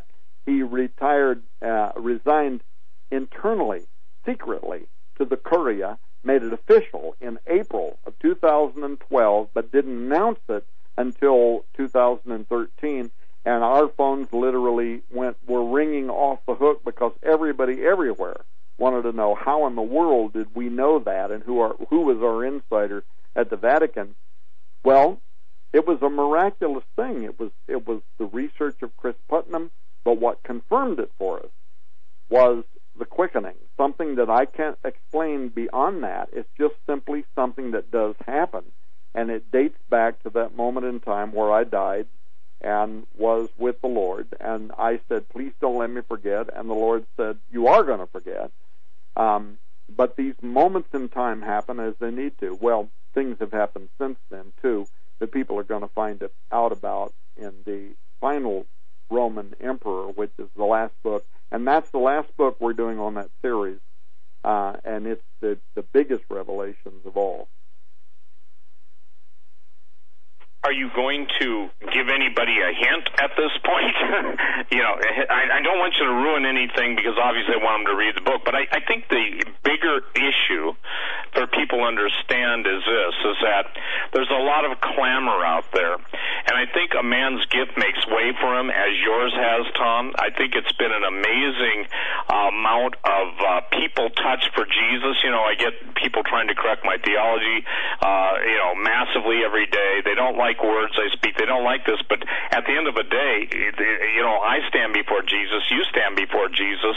But it, it's I know even when you asked me to write a chapter for Blood on the Altar, yeah. I think that that's another example of a sealed, if you will, directive from the Holy Spirit that you had received in heaven. Because, ladies and gentlemen, uh, one of the most difficult things to explain, and for the record, neither Tom or I are Catholic bashers. We're telling you point blank the wars that are coming between even traditional Catholics and I don't what what do you call the new ones that are following this pope as uh, sheep to the slaughter? I mean, you know, I uh, uh, the new Catholicism or, or revisionist Catholicism. But what I'm trying to say in this is that the the times that are upon us, it's one thing to talk about this stuff after the fact, but you and Cris nailed it before the fact. Will you say that the final title for your book, and by the way way, I've never asked Tom to give me the bottom line in uh, you know off, so I can't uh, let anything slip. But the point being is is that the revelation for your title and uh, the culmination of this four-part series is obviously something that is in your knower. That's your spirit. Remember in the Assembly of God talk, you'd hear the pastors get up and say, you know, you just know in your knower, you know. And I'd say, boy, I wish he'd get rid of his white shoes and white belt. Then I'd listen, you know. yeah. only yeah. Our, our leader suit, okay. Only people well, well, in the Assembly God will realize that, but. Yeah. Well, uh, yes. Well, the thing is that the uh, you know Gary Stearman, he was here a couple days ago. He was at our place. He we did some recordings with him. He's reading the book right now, The Final Roman Emperor. He got an advanced copy. He said, Tom, he said this is the most important book that you and Cris have written, and secondly, he said it's the most complex. Now Gary Stearman, as he's a theologian. I mean, he's a very smart guy and uh, you know he's the, the the the you know the, the spokesman for Prophecy Watchers. He was he worked with J.R. Church for years at Prophecy in the News. His family is the famous Stearman aircraft family. I mean, these are all highly educated people. And uh, he said to me, he said, "This is the most complex book you've written and the most important." And he said, "People that read this, they're going to have to read it slowly because it's almost like every line has this like compact revelation in it. And that's really true, and that's why we said this is the most important of all of the books. Uh, and so when I do a program like this one with you or anybody else, and I say I can't go into all the details, it's because there's no way in the world you can take a 600 page book that's got literally uh, whatever it is, a thousand footnotes. I mean, you cannot go into all the, the, the, the tiny details of that book. Well, here's what I would say. We do make the biggest predictions, and we have a fair, and we have a, a actually, I won't even say a fairly good. We have an excellent proven record. So far, the predictions that we've made have been right on target. And I'm not Yes, saying that in any kind of braggadocious because I'm nobody. I'm nobody. If it isn't for God, I'm nobody. I don't know anything. I'm not special. I'm not a big haired evangelist that wants you to buy some rubbing oil from me for twenty dollars a vial. I I'm, I'm just telling you that Hold that, this is a, hold that thought, Tom. We are at the top of the hour break. Folks, you're listening to Steve Quayle from stevequayle.com, Tom Horn, Skywatch TV. We'll be right back after these short messages for our third and final hour. Stay with us. This is the Global Star Radio Network. You may never look at your city, town, or its people the same way ever again. Stained by Blood, a murder investigation based upon a true story by private investigator Douglas J. Hagmann. Using the character Mark Stiles, Hagmann takes you on a journey behind the scenes where the homicide becomes secondary to an underworld of satanic ritual abuse, child abduction, and even mind-controlled experimentation. A world dismissed as conspiracy by those who want to keep its secrets hidden, exposing the dangers, denials, and deceptions. For five years, a brutal killer remained on the loose, free to kill again. As Mark struggles to navigate the maze of bizarre twists and untangle a web of deeply hidden secrets kept by some of the most powerful and influential people in his community and beyond. You may never look at your city, town, or its people the same way ever again. Stained by Blood. Order your copy of this engaging novel today at hagmannandhagmann.com and click on the link. Stained by Blood.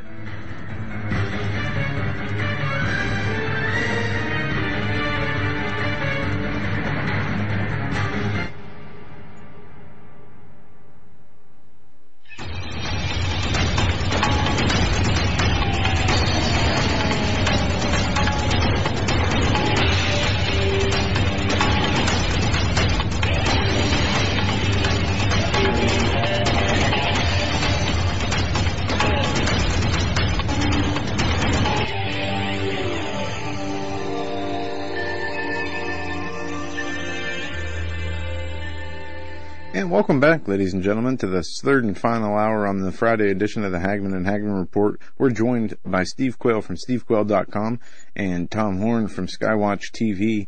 We're talking about uh, a near-death experience Tom had and what the Lord has revealed to him, not only through that experience, but it is uh, things are still being revealed. Uh, we're going to get right back to that. Just a quick announcement. Tonight's broadcast is brought to you by Minuteman Stoves. Go to MinutemanStove.com. Check out our new sponsors, Portable, uh, very nice hand, uh, Handcrafted, I handcrafted, yeah. yeah. Uh, it's a it's an awesome product. If you guys want to see It's a rocket stove. uh, go to yesterday's broadcast, and at 7:30, we actually have the stove here in studio. We show it to you, and we bring on Lane Miller, the owner of Minuteman Rocket Stove, and it is a great addition to anybody's survival and preparation needs. It is something that complements American Survival Wholesale's food line or any food line that you have. Uh, it makes cooking on the on the go for camping or in times where power might be out for a day, two or three. Uh, very simple, folks. Go to MinutemanStove.com. Check out this yeah, line of and I just want to I just want to make an on-air apology very quickly. Yesterday, when it, I was referencing the um, strikers, the uh, fire strikers, and and Joe was uh, we were talking about that here in the studio. I made a reference to um, uh, the fire, Great White Fire. I, in fact, it was a passing reference. It was only a, a it was just a one sentence reference. I got an email today, and um, the individual thought I was a very crass thing to, to make reference to. And, and, I just want to apologize publicly if I offended anyone by, by saying that because, uh, obviously, I, in fact, a good investigative friend of mine lost, uh, uh, two key people very dear dear people to to her in that fire. So if if, if I if I sounded uh, if that sounded off or if I sounded crass about about that fire, I, I certainly want to just say that there was no intent whatsoever to um, uh, to, to make it sound that way. So, uh, you know, and, and of course, my my sympathy and goes out to all the victims of that uh, tragic event years ago. And so please accept my apologies if, if I if that sounded offensive in any way, shape, or form. But we are so blessed tonight, so blessed tonight. First hour, Tom Nita, uh, uh Tom Nita Horn, and Steve Quayle. Second hour, Tom Tom Horn and Steve Quayle. Just a fascinating recap of what's going on. Um, Steve, we're going to toss it to you. Um, go ahead and uh, um, continue with uh, Tom. Well, I think again tonight the reason I wanted to share this, uh, you know, time with all of you out in radio land and listeners is because the fingerprints, the handprints, the palm prints, and the heartbeat of what God is doing in the earth are available to each and every one. You know, I like what Pastor David Langford said. It's that God never turns away from any man, but any man can choose to be as close to Jesus as he chooses. And it's it's fascinating. Uh, one time, somebody was beating up on Pastor Langford and and really, really coming down on him because they didn't like the way he spoke or they didn't like the way he preached. Blah blah blah. And the guy said, he got a word from the Lord. He was complaining to God. And he said, God, why do you love David Langford more than you love me? Mm-hmm. And the Lord said, I don't. He loves me more than you love me. So isn't that a beautiful point? And here's the deal.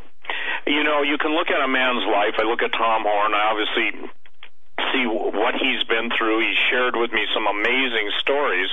But these stories are like the old days when people used to get up in real Bible believing churches and testify to what the Lord has done. You remember those days, Tom? That was probably one of the things that I appreciated the most about uh, the majority of Assembly of God congregations. I would because people would testify to the miraculous working power of God. I'm telling everyone tonight that this is laying a basis for you all to know that your labors are not in vain, your intercessors. You are, are absolutely making it possible for others to go where you can't go. Uh, we're all in this together. And Tom, again, I just want to make one last statement. When you wrote Blood on the Altar, uh, actually a question, what prompted you to that? And then I want to take and go immediately into the Sons of Anarchy. Yeah, uh, you know what was really strange? Um, I'm a publisher. I publish a lot of books, not only my own, books by others. Um, and it was just an idea that came to me one day. This idea that the time is coming in which the church is going to be divided, and there are going to be Christians versus Christians, conservatives versus um, liberals, however you want to phrase that. And I started talking to a lot of my friends, Chuck Missler, different people, and they were saying, "Well, did you didn't you know that this was actually prophesied by some of the ancients?" Um, and so it just kind of really became an idea to me. But then I started looking at what was happening. Now, here's what's ironic, Chris, uh, uh, uh Steve, is that this was before the SCOTUS decision um, that opened the whole, um, you know, LBGT agenda that now has been espoused by the president and the bathroom stuff. All this stuff. It was it was before all of that that I contacted you, and the book's been in print since before then, um, in which we said, you know, decisions are going to come, and um, it is going to pit one kind of church against the other one. They both call themselves evangelical, but it's really going to be the days of Lot versus the conservative church. And so that's what the whole, you know, the whole the whole idea behind this book, Blood on the Altar, but that ultimately this was was going to lead to significant conflict, not only in which the Supreme Court and the social system, the cultural system was going to be uh, against conservative Christians, but it was where even the church itself was going to be divided, eh, the organized church, in which you're going to have the liberal side pitting themselves against the conservative side, and ultimately, this is going to lead to the coming of a one world church system, antichrist system, that is opposed to what you and I would call conservative Christians. So it was amazing that we published that book and we published it a year before the SCOTUS decision. But now, of course, we got to do some other shows, not this one, another show in which we talk about everything that's happened since then uh, and what that might mean in terms of uh, prophecy. Now, you mentioned um, the Sons of Anarchy. What do you want? What do you want to do on that? I want you to share the story, obviously, because of the issues that are still peripheral to that. Share, you know, no names, but ladies and gentlemen, you know, it's the real deal. Even to the point of on one of the uh, scenes in Sons of Anarchy, they put Tom's old phone number on yeah, a panel did. truck. Yeah, so yeah, share, share, Tom, just the story of how you met one of the most famous bike outlaw bikers in the country and yeah, his I mean, ensuing conversion. Yeah, it's it's such an interesting story. I've never told it. This will be the first time I've told it on the air. Of course, my family's aware of it, and everybody that was part of the Cornerstone Assembly of God in Crescent City, California, they're all aware of it. Uh, and there'll be people listening to this program that are going to go, "Oh my gosh, he's talking about back in the day, right?" But, um, but the TV series, The Sons of Anarchy, became really popular. What what the world don't know is that that was actually based on a real bike gang, the Devil's Disciples, outlaw mo- motorcycle gang, based outside of uh, the northern California town of Crescent City. During the 70s and 80s, I pastored there in the 80s um, and some of the interesting tidbits that are in the series were based on that bike club and things that they actually really did uh, do. Now, for those that you know that love this kind of thing and they're watching the series and all that, for you to understand who the series is based on, the first thing is to look at the moniker Sam Crow, uh, which is uh, an anagram, and it stands for Sons of Anarchy Motorcycle Club Redwood Original. That's where Sam Crow comes from. And that directly points to um, the Redwoods um, in Crescent City, where the real mother president of this gang, the, the mysterious father of Jax Teller in the TV series, was a man that I knew. Good friend of mine, actually. Now, in the series, uh, of uh, Sons of Anarchy, you have this character Jackson or Jax Teller, the young guy, right? And he and in the very first series, what does he do? He visits the storage unit, and he's there to collect some old baby clothes or something. But he finds a manifesto written by his father, the deceased founder of Sam Crow and he starts reading it. So the very first series, you see, he's like sitting up on a hill. He's reading this manuscript, and he's learning that his father had become disillusioned with the club and he wanted to do away with the club. He wanted to shut it down. And so Sam Crow, I mean uh, uh, Jax, he gets in this dilemma. Uh, he's struggling with the direction of the club and whatever. So that very first season is lightly based on facts that I can briefly explain uh, that were real, but um, uh, but first, let me just make this point that the world don't know. The real leader of the group on which the TV series The Sons of Anarchy was based was saved in a church that I pastored. Crescent City Assembly of God became known as Cornerstone Assembly of God. Um, and I'm intentionally not telling you his name. I've told um, Steve privately what his real name was. I'm not doing it only because Joe Ardis, my son, had these gut feelings that we shouldn't be talking about the real name, maybe because we want to protect the family or whatever. So I'm I'm just not telling you what his name is. But the but the truth was, um, he got saved in our church. Now, how did he get saved? And this is part of the, the story that's kind of, it's actually kind of very interesting. There was a man in our church Um, and this guy, uh, a lot of people, even in my church, thought he was crazy. So, but he would speak in tongues. And this guy would stand out on the street in Crescent City when the original Sons of Anarchy outlaw bike gang, when they would ride down the street, and he would hold up his hand and he would point his hand at the leader.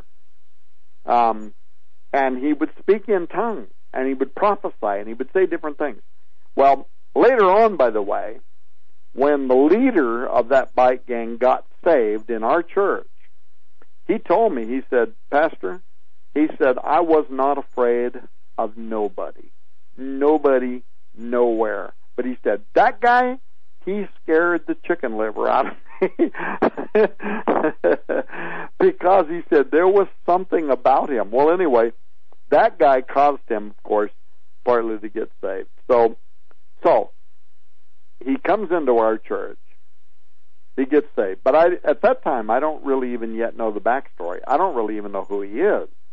I go down to the altar. I'm talking to him. He's telling me he's the leader of an outlaw motorcycle gang. I don't yet know who he really honestly is. So, Sheriff Hopper, who is a non-Christian, agnostic or atheist, whatever he was, but he was the sheriff of that county in Crescent City at that time. All of this can be verified, by the way. I get a hold of him because I had two or three people in my church. We were the biggest church in the county. And I had two or three people that were involved in law enforcement and that sort of thing. And so I get a hold of Sheriff Hopper and I ask him, you know, who is this guy? I mean, he's telling me he's the leader of a bike gang. And Sheriff Hopper literally drives over to see me. And he tells me, brother, if that guy got saved, the whole county is happy because he is the meanest SOB on the face of the earth. This guy is big time bad, bad news. Um, and so, anyway, bottom line is the, the, the real life leader of the Sons of Anarchy got saved in our church. I started, I, I kind of became his father confessor, if you will, um, to the true father of, of the fictional Jax Teller. Uh, now, what's, what's interesting about this? Uh, several things. There was a newspaper um, I don't remember if it was the Del Norte triplicate or which one of the newspapers in that area. People listening to this program tonight that know Northern California, they'll figure it out. Um, they do a whole article called Little Okinawa, in which they're talking about his seven acre compound right outside of Crescent City. Um, and when that newspaper article came out, and he's he just got saved by the way, I asked him about it. He said, well, pasture would you like to see my compound? So he takes me outside of Crescent City to this seven acre compound, and it is liter it it looks like an old West fort to me. I mean, it's got these giant wooden fences that go all the way around it, gun cutouts in the fences on north, south, east, and west. These giant towers where there were people that would stand inside these towers, you know, with with guns that would protect the the fortress but he takes me inside. And I go inside there, and on the wall, I'm not making this up, I mean, here are live hand grenades hanging on the walls everywhere, automatic weapons, I mean, all kinds of illegal stuff. And I look at him, I almost said his name, by the way, and I say to him, XYZ, I say, You can't have this stuff. This is totally illegal. You can't have this. He and he looks at me like he doesn't even know what I'm talking about, right? What do you mean it's illegal? I can't have it. But those were th- those were some of the things that were happening at that time. But he was literally the figure on which the Sons of Anarchy uh, was made. Well, anyway, he gives his life to the Lord. He comes down. We talk to him. He accepts the Lord as his Savior. He gets saved. Now his fame starts spreading everywhere. He's now he's on the 700 club. I introduced him to Pat Robertson at that time. By the way, I still have pictures of me and him and Pat Robertson. Uh, he goes on to the 700 Club. He starts speaking. Remember the Full Gospel Businessmen's Fellowship? I guess they're still around, but back then they were really a big deal, right? Uh, Yep. He's he starts speaking at all their conferences. He's speaking there. He's uh, here in the U.S. He's speaking in Canada, and then pretty soon, and this goes back to the TV series. His fame leads um, to a, a book deal um, being offered to him. I, and, and as I recall, I, I'm pretty sure I'm right about this. The book deal was with Tyndale House. It could have been Zondervan, but I'm pretty sure it was Tyndale. And they offered to um, have a New York Times best-selling author write the story about his life. And I'll explain in a moment why I'm telling you all this. This is all on the real Sons of Anarchy. Um, but it was never published for reasons I'll explain uh, in a moment. But the manuscript was called A Man Called Mother. And by the way, if anybody out there ever comes across the complete manuscript, A Man Called Mother, get a hold of me. I would love to publish it. But that's the book. It's written by a, a, a New York Times best-selling author. But what happened was this: just before the leader of the Sons of Anarchy, which was actually known by a different name, um, he leaves Crescent City. He's going to go speak at a convention somewhere, and just before that happens, uh, he comes to me, and we go to a restaurant where he and I would go all the time, and we'd eat lunch, whatever, when he was in town, and I would talk to him. I was his father confessor. He would tell me his different things. Um, and some of that I'll, I'll I'm never going to repeat. And thankfully, at this point, I can't remember the details anyway because of my brain damage. But um, he he at that time he's telling me different stuff that was going on when he was the head of it, and he's worried about not just him going to prison. Now he was concerned partly about that, but he was also willing to go to prison. The problem for him was if he confessed everything that had happened when he was the head of that outlaw motorcycle gang, there were guys who had moved on past the gang and now they had families and they were living their lives and they would go to prison too and it would disrupt their lives. He was very concerned about a bunch of that kind of stuff. So what happened was this. He we went to it was actually a Denny's in Crescent City and he gives me this manuscript. The manuscript's been written by this best-selling New York Times author for for um, um, anyway, major publisher. Hey Tom, if we could, uh, we'll jump right back to that. Uh, your wife is is back on the line. I'm not sure if she's still here. Um, I'm here. Just hi, Nita. Go ahead. Hey, I'm so sorry, and I'm very blubbery because I just received a phone call through my Whispering Ponies Facebook that if we were able to raise twenty thousand dollars through Sponsor a Pony, we have someone that is willing to match that. I'm sorry, I'm all just like I couldn't I couldn't believe the phone call. Anyway, it's an anonymous person, but I just they they wanted me to share this online, and so that's what I'm saying. So, uh, if you guys raise twenty thousand dollars, that will if be someone, matched if, by this time. if we are able to raise twenty thousand dollars through the sponsor a pony project, they will match every one of those up to twenty thousand. And that combines so it I just blew me away. almost half. Sorry, I did not expect that, and I'm just sitting here blubbering. so I need to share that. Praise. God. Praise God. I mean, the- what a worthy folks. We're we're going to be behind this. We're behind this hundred percent. But we ask you. Well, I appreciate everything. Um, this is new to me. It's, it's a first for me. Tom and I have always just took our own resources, and we've never asked for help.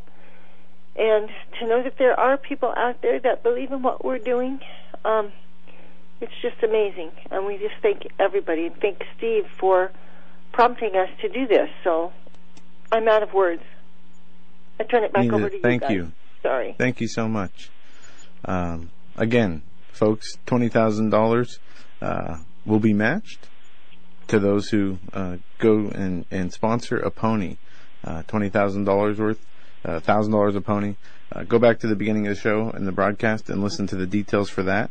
And that's just so very generous. We thank our listeners so much Thank for their, so their much. kindness. And, and, and think of how many will be helped by this, and Yes, that, that's what this so is much. all about. Christianity. Th- That's this is active Christianity. This is it, it's not a spectator sport. Thank you, Nita. Sorry to interrupt you, Tom. I know we uh, Well, we left uh, um, off um, with the diner and the and the manuscript. Go ahead. No, but I'm so happy she did that. I don't know who this person was. It's obviously an anonymous, an, an anomalous uh, donor, um, anonymous donor, and um, and Nita's right. I mean, and Steve knows this, by the way, about me and Nita. We don't actually know how to ask for donations because we've lived our whole life just doing it by ourselves. I mean, we we create companies, we sell product, we raise revenue, and we don't know how to ask. We just we just have always done it by ourselves. But we're at a point now where we've spent, and I don't I won't tell you the amount. Well, just know that we could have retired and we could have lived okay for the rest of our lives, and we've taken all of that money and we've put it into this ministry. Uh, and again, why? Because these are kids that the world has for- forgot about. I mean, um, and and big ministries.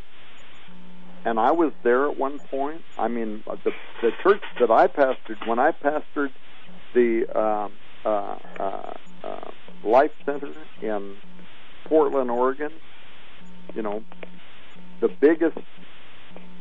Uh, I don't want to say their name, so I'm hesitating here, but the biggest television ministries in the world held their West Coast productions in my church. Everybody who was anybody in the biggest television ministries in the world were on my platform, and I was the pastor um, every day, every week. Um, that's who we were. That's what we did. Um, and I can tell you that I don't know one of them that would have cared whatsoever. And I'm not being mean here. I'm not. I'm really not. But I don't know one of them that would have gave a plug nickel to help these kids who are going to die without Christ if they don't get help. These kids that have been sexually and emotionally and verbally abused and discarded. They're not going to care. And by the way, it's not just kids. The Whispering Ponies Ranch is also about adults that have been abused and discarded. I'm I'm talking right now to I'm not going to give you her last name, but a woman named Karen, and I think she's listening to the program tonight. She's a very famous um, jockey. Now, I really hope to be able to publish her book, but I'm not going to say anything more about it than that. Um, who knows where we're coming from here uh, about kids that have been abused and they're discarded and they're rejected, and nobody in the in institutionalized uh, church is going to give one whit about them until the day that Jesus says, "I never knew you," and then he turns to another group and says, "I did know you," and they're going to say, "What? Wait, Lord, when? When?" And he's going to say, I was hungry and you gave me meat. I was thirsty and you gave me drink. I was sick and in prison and you visited me. And they're going to say, When did all these things happen? And he is going to say, Inasmuch as much as you did it unto the least of these my little ones. So, uh, this person that called in tonight and is going to match $20,000, look, if you've ever, if you've got revenue, you're going to die and you're going to just leave it to who knows what.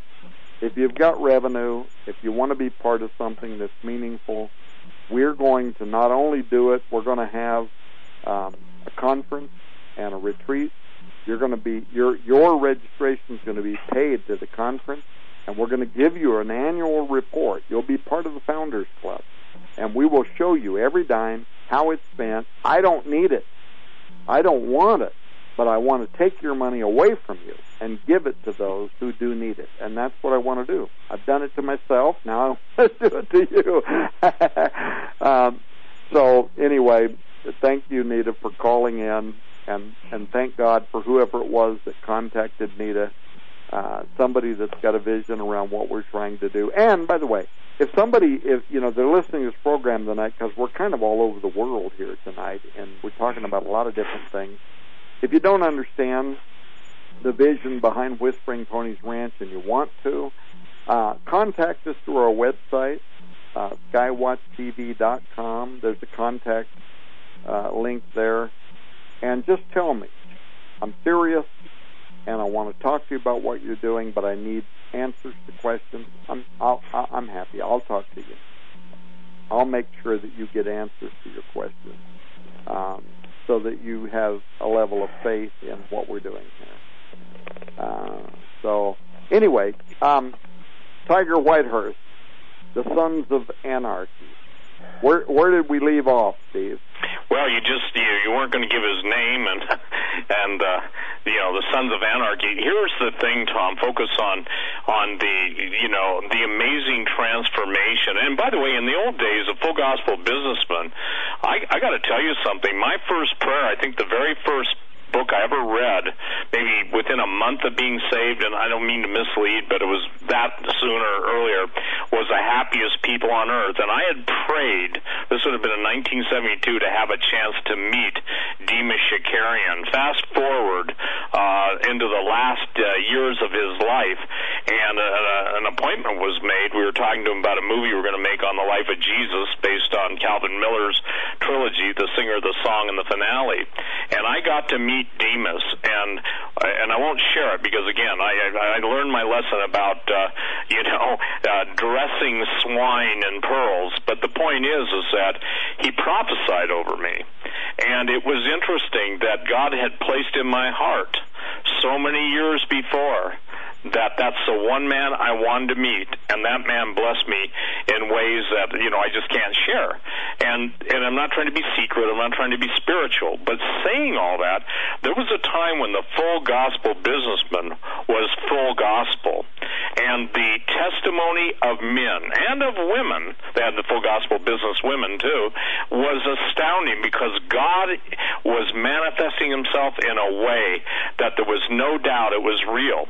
Then, as you know, the phoniness came in, and instead of Jesus being, and I want to make this clear, I put up a story this week on on on the war on Jesus. Call it what you want.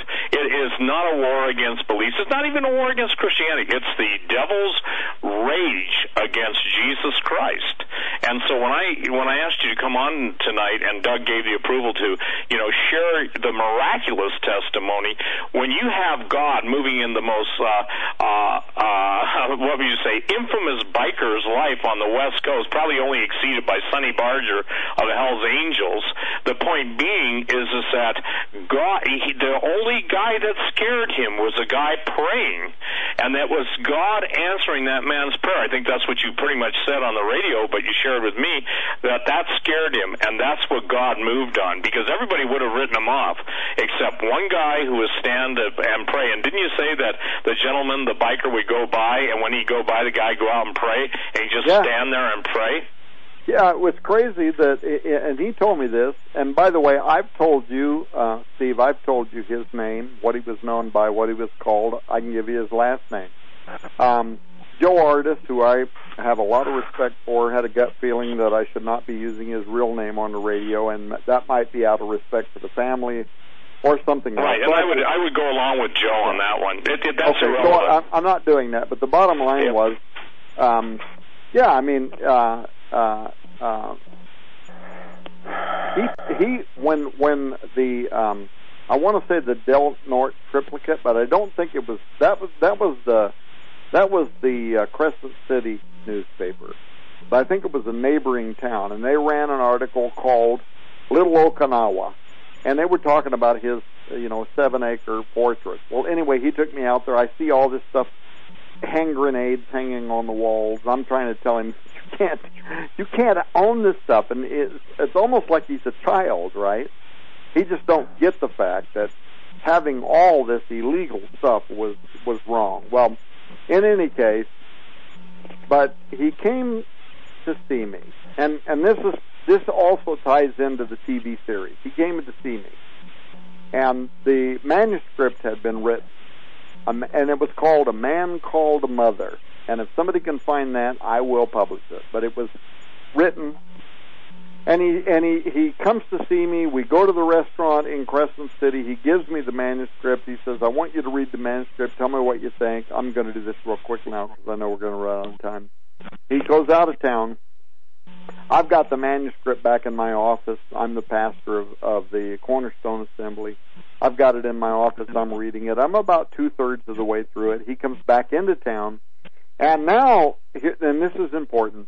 He says to me, he says, Pastor, he says, I got a chance to speak at the major Full Gospel Businessmen Fellowship Conference in Canada.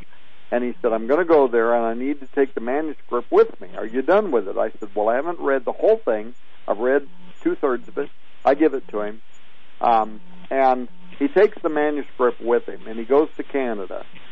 He's up there, and, and by the way, there were several people in my church at that time, Cornerstone Assembly of God. People can verify this, and they went with him.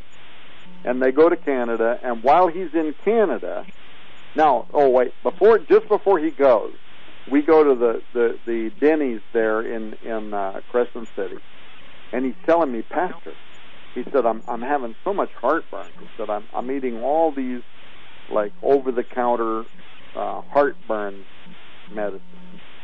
Came over to my home. Nita would tell you this. He's in our in our house now, and he's just eating Tums one after the other. And he's saying, "Man, I'm having so much heartburn." And I said to him, "You you better go see a doctor. I mean, you know, this this could be something more than just heartburn." Okay, I'm going to go see a doctor when I get back from Canada. So he goes to Canada. He's up there preaching. He has a massive heart attack and literally dies while he's preaching at the Full Gospel Businessmen's Fellowship. Now I've still got pictures of me and him and uh, Pat Robertson, the 700 Club, Full Gospel Businessmen, and that was the end. So what happened? His family, they're real rough. Uh, they go up to Canada. They got it took a pickup truck up there actually, picked up his body and they bring him back across the border. Nobody even knows he's in the back of a pickup under a blanket. He's not even refrigerated. They bring his body back, come back to uh, Crescent City, and but I had read the manuscript, and in the manuscript about a man called Mother, and this is where this plays into Sam Crow and the Sons of Anarchy. In the manuscript, he's talking about how he started the club and he wants to end the club. He wants to bring it to an end. He no longer believes in it. This is part of what even led to him becoming a Christian. Um, and if he ever dies, this is in the manuscript and it was also in his instructions to me. If he ever dies, if he's killed, murdered, whatever, um, he wants to be buried in his colors. He was the mother president. By the way, the title, A Man Called Mother, the idea behind that is in the devil's disciples, uh, the president is called the mother president, so everything's kind of backwards.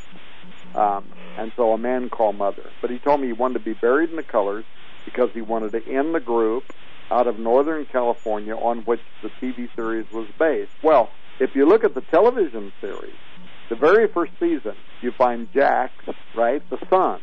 He's found this manuscript. He when he's looking for, I forget what it even was. He goes into a, like a, um, some kind of a warehouse. He's looking for something.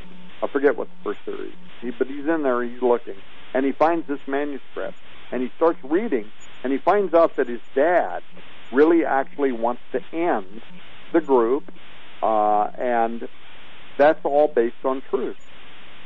Because the real leader, whose name I could tell you right now, he really wanted to end the group, and he told me, I want to be buried in my colors because if the colors are not passed forward, the colors are the vest that he wears as the leader of the bike gang, and if those can't be passed forward, then you can't have the next leader to the Devil's Disciples uh, International. And so he dies in Canada. They bring him back. He's got his colors. I've got instructions. He wants to be buried in his colors because he wants to bring an end. That's where the manuscript comes from. The Man Called Mother, the whole Sam Crow uh, TV series. That's where that all came from. So I got a hold of uh, Sheriff Hopper. And anybody that wants to Google this or even call Crescent City can track down Sheriff Hopper. He was the leader at that time of the county. And I said, look, he wa- I almost said his name. He wants to be buried in the colors so that nobody can pass this forward. He wants to fulfill his prediction in the manuscript that's now not going to be published. It can just be hidden. Um, but uh, now my uh, my church, our offices, we're getting phone calls from people that are part of the, the, the motorcycle gang. And they're saying he had better give us the colors. You, that's what they're saying, better give us the colors that's on his body. Because if you don't, we're going to come during the funeral and we're going to grab his body and we're going to throw it on the floor and take the colors off of it. Because the gang can't, the, the bike gang can't move forward with another president without those colors. So I got a hold of Sheriff Hopper. I said, "Do you think this is real?" And here's what Sheriff Hopper tells me. He says, "Look, I will I will give you a couple of, of illustrations. This gang, he said, they dynamited our police cars off the road. They came down when we arrested XYZ, the father of, of Jax in the film. When we arrested him and locked him up in Crescent City, they came down with automatic weapons, and he said I was called and told to come back to the the police department and he said, I came back to the police department and here's bikers and they've got every police officer against the wall, automatic weapons. They're going to kill everybody if we don't release XYZ, the father of Jack. Um, and he said, so, but he said, we brought him out. He diffused the whole thing. That, that went away. Um, here's what I can tell you. Before he died, the real person behind the television series came and him and I spent time one day and he told me some of the stuff that he had done and told me that he had to give himself up to law enforcement. He was already ready to go to him to go to prison forever. He had got saved, he was on the 700 club and all this other stuff, but there was stuff that he had not confessed. And he said, I don't know what to do because he said, I myself, I don't care if I go to prison for the rest of my life, but he said, there's other guys that were in the gang and they've they've they they've got past this. They have families. They've moved on. And he said, if I confess these things, these guys are all going to go to prison. And he wasn't sure what to do. And that's when he went to Canada. He died. I had the manuscript. The family comes back. They get the manuscript from me, which then becomes a part of the whole Sons of Anarchy series. The manuscript's found in a in a building, whatever. But the truth was, he really did want to close down the bike club. All of that stuff in the first series of the Sons of Anarchy is really based on the, the true story about a man who actually gave his life to the Lord, came down to the altar at Cornerstone Assembly of God, gave his life to the Lord, was a friend of mine, and I was his father confessor. And the last trip that he took, when he came to me and he said, when I get back from this trip to Canada, he said, I want to go with you and we're going to make a confession to law enforcement about a whole bunch of unsolved uh, crimes. Uh, and he said, but I'm, I, I, it scares me to death because there's guys that have moved on, they have lives now. I think that's why God allowed him to have a massive heart attack in Canada and die. Because God had forgiven him and these other people had moved on and I, I just have to look at it and think that's the reason why God allowed that to happen the way that it did. But in the television series, um, when you watch this series, just know that behind the series is a true story. And someday, maybe, I'm going to write the book called Sons of Anarchy, Sons of God. The true story about the, the man and the people behind that series. And were they bad? Oh man, yeah even worse sometimes than what you see in the online television series. But the but the glory of it is the leader, the guy behind Jack Teller, the father that wrote the manuscript. He was a real man. I knew him. I've still got pictures of me and him and Pat Robertson. Uh, he was a real man, a true convert to Christianity. He died with a massive heart attack while he was in Canada. Uh, but that's the better part of that story. It wasn't just a bunch of renegade outlaw bikers. There was a, a family there uh, because it wasn't just him; it was his son and some others that got saved and became Christians. And there's a whole different story here that someday maybe ought to be told. Well, again, hey, Doug and, and Joe, this is what I want people to understand is that you cannot help when when you're out in the world sharing Jesus when you're uplifting God's Son, the Redeemer, the King of glory, for miracles to happen. And that's exactly what needs to happen now. And I see it, Tom. I see the glory of the Lord is once again going to be upon His people. And it's going to be, the sheep are going to be separated from the goats. And one of the things I want people to understand in Blood on the Altar, and this is probably a, a revelation that is so important, when I said, Lord, why is there so much backbiting? Fighting, hating, everything going on, the haters, the, the supposed people that walk with Jesus. They can't wait to destroy anybody's testimony, whether it's mine, yours, anybody, you get them too. But the point is, the Lord said, I hate it so much, Steve. It's an abomination, sowing discord amongst the brethren, because that's exactly what Lucifer did to the fallen angels who were not fallen at the time. He promised them something, but he attacked me continually until the attacks became so numerous that they believed the lie rather than remember who I was. And I think that's a good word for everybody.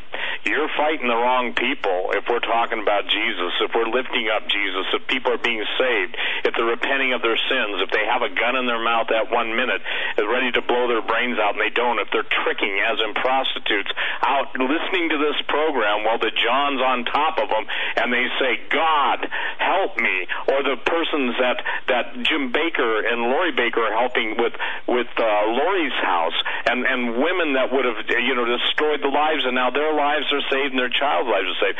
That's redemption. So listen, the tree is known by the fruit it bears: bitterness, envy, strife. That is not the fruit of the Holy Ghost. But unfortunately, Tom, blood on the altar. Uh, it, I think it was probably the most amazing title for you to use that because we're talking about the miracles. We're talking about one of the lead bikers on the West Coast getting saved, uh, uh, and the stories behind the story are what you know.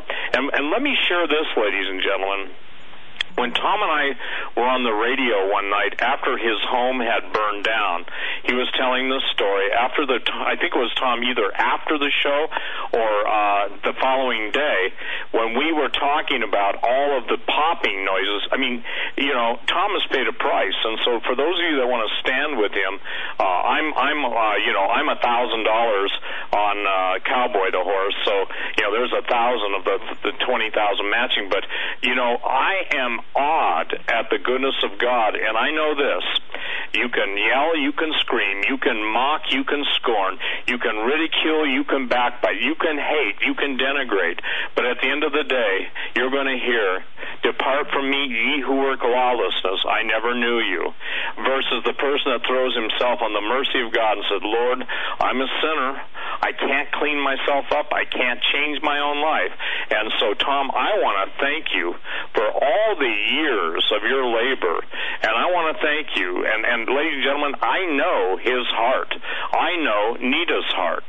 And when you meet someone's heart and know that the outflow of the Holy Ghost, that the handprint again, the heartbeat of the Lord has been in someone's lives, I can tell you this: it, it, it, it's not necessarily betting. On, I don't. I'm not saying anybody go out and gamble or bet on a racehorse, but I can tell you the place that I want to put my money and put my uh, your money's your life. It represents a certain amount of your life.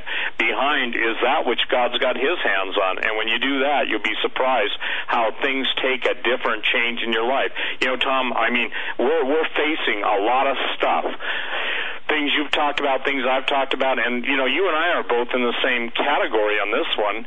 If we tell people earthly things they believe us not, how can we tell them heavenly things? We're quoting Jesus. I'm quoting Jesus, and I get a kick out of the, the emails I get every so often or the conversations that sneak through to me, tell me what you really know. And I said, what have you done with what I've already told you? Well, nothing.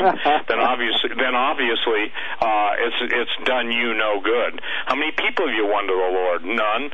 You know, not of works lest any man should boast. Ah, but there's where you're wrong. James says, show me your works, I'll see your faith. Don't tell me that you have faith and no works, because the Bible says in the book of James, what faith without works is dead. You know. And so uh, I just want to tell you that uh, you know I am blessed at the time, and I, I've said this on the air. Outside of Pastor Langford and you, and you know obviously going on Jim Bakker's show when he asks or whatever, you know I really, Doug, you know I've said this to you, and uh, I really don't like doing talk radio at all. I'm still doing it because the Lord. And somebody says, "Yeah, it's a hypocrite." No, it's a realist. When you've been in the trenches, and I'm not feeling sorry for myself myself, but it's refreshing to be able to get behind someone else's vision. In this case, Tom and Nita's Horn. It's it's refreshing to do, and and and Tom, I understand that asking for money, you know, I, I hate it. I hate doing it, and I do it for others, but it's really tough for yourself. But I can share this, ladies and gentlemen. I actually actually go to the horses with Nita and Tom. We go to the stable. We go to the arena, and it's it's a amazing how do I say this? It's an amazing uh, mental set when you see uh, and hear the vision that those little horses represent. And what's interesting is how people relate to them. So, Tom, again, I want to thank you. Now, I think we're down to the last five minutes. Anything you give out, how people can, you know, uh, go on Skywatch News and and donate in real time. Yeah, uh, Steve, again, thank you so much. I mean, the, the truth is, we know that there are going to be some people that just do not get what we're talking about, how therapy animals can be used to help particular people. But this isn't just Royal Family Kids Camp. This is veterans of war. Um, we already are using these animals, by the way, uh, in situations in which they're ministering to veterans of war who, and these veterans um, I don't, you know, I, I don't want to say anything super negative, but they they need to get a therapy dog or a therapy horse. They need a therapy animal. They come back, they've lost appendages, they've lost arms and legs, um, and and our Veterans Affairs are saying to them, "Well, yay, good for you. That's going to cost ten thousand dollars. Do you have the money? Because the VA sure ain't going to give it to you. And they really are just left by themselves, and it's a really kind of almost devastating thing. So part of what we're doing is uh, we've only talked tonight about the therapy horses, but we also are providing the therapy dogs that some of these people need. They're almost like seeing eye dogs, but they're companion animals. So there's there's a huge thing that we're doing here that we believe in we think it's really important. Why? Because we don't think anybody else is going to pay any attention to it, and therefore these people are forgotten, they're lost, um, and and again, when I say big-haired evangelists, I just mean there are ministries out there that this is not going to it's not going to put them on the front page of the New York Times. It's not going to make them famous, and therefore they are not going to pay one bit of attention to this. I'm sorry. I'm sorry, really, honestly. But I'm old enough now and I'm retired enough now that I don't really care about being politically correct anymore. I've Amen. done this. I've been this. I've been there. I've known everybody. Why do you think that these really well-known ministries know me and want me on their programs? Because I've been around a long time, and and now, so I'm not I'm not saying that to to make myself anything. I'm, I'm just saying that I've been around long enough that I don't care what these other people think or do. What we are doing right now in the Whispering Ponies Ranch is something I believe in. If nobody joins us, I'm going to do it anyway. We're going to do it anyway, somehow, one way or the other. But here's here's the difference. If I don't have people to help me, then it's going to take me longer it'll take more years. It'll take more time to accommodate the Royal Family Kids camps and other type ministries.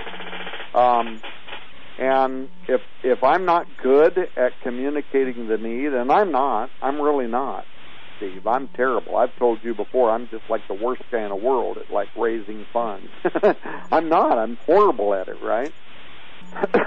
By the way, I might have just enough time to say this. The reason I'm horrible at it is because I was a big, stupid deal pastor in the Assemblies of God for a long time, pastored mega churches. I was the TBN guy. I was all that. And I knew, um, you know, the people that raised money, uh, that, that, and it turned me off.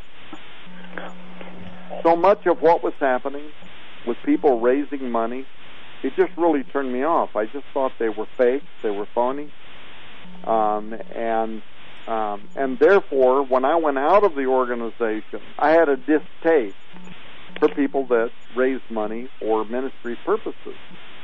Now, the downside to that is now I, it's really hard for me to raise money because I don't want to come across as one of these guys that's fake or a phony that's raising money for whatever. I just don't.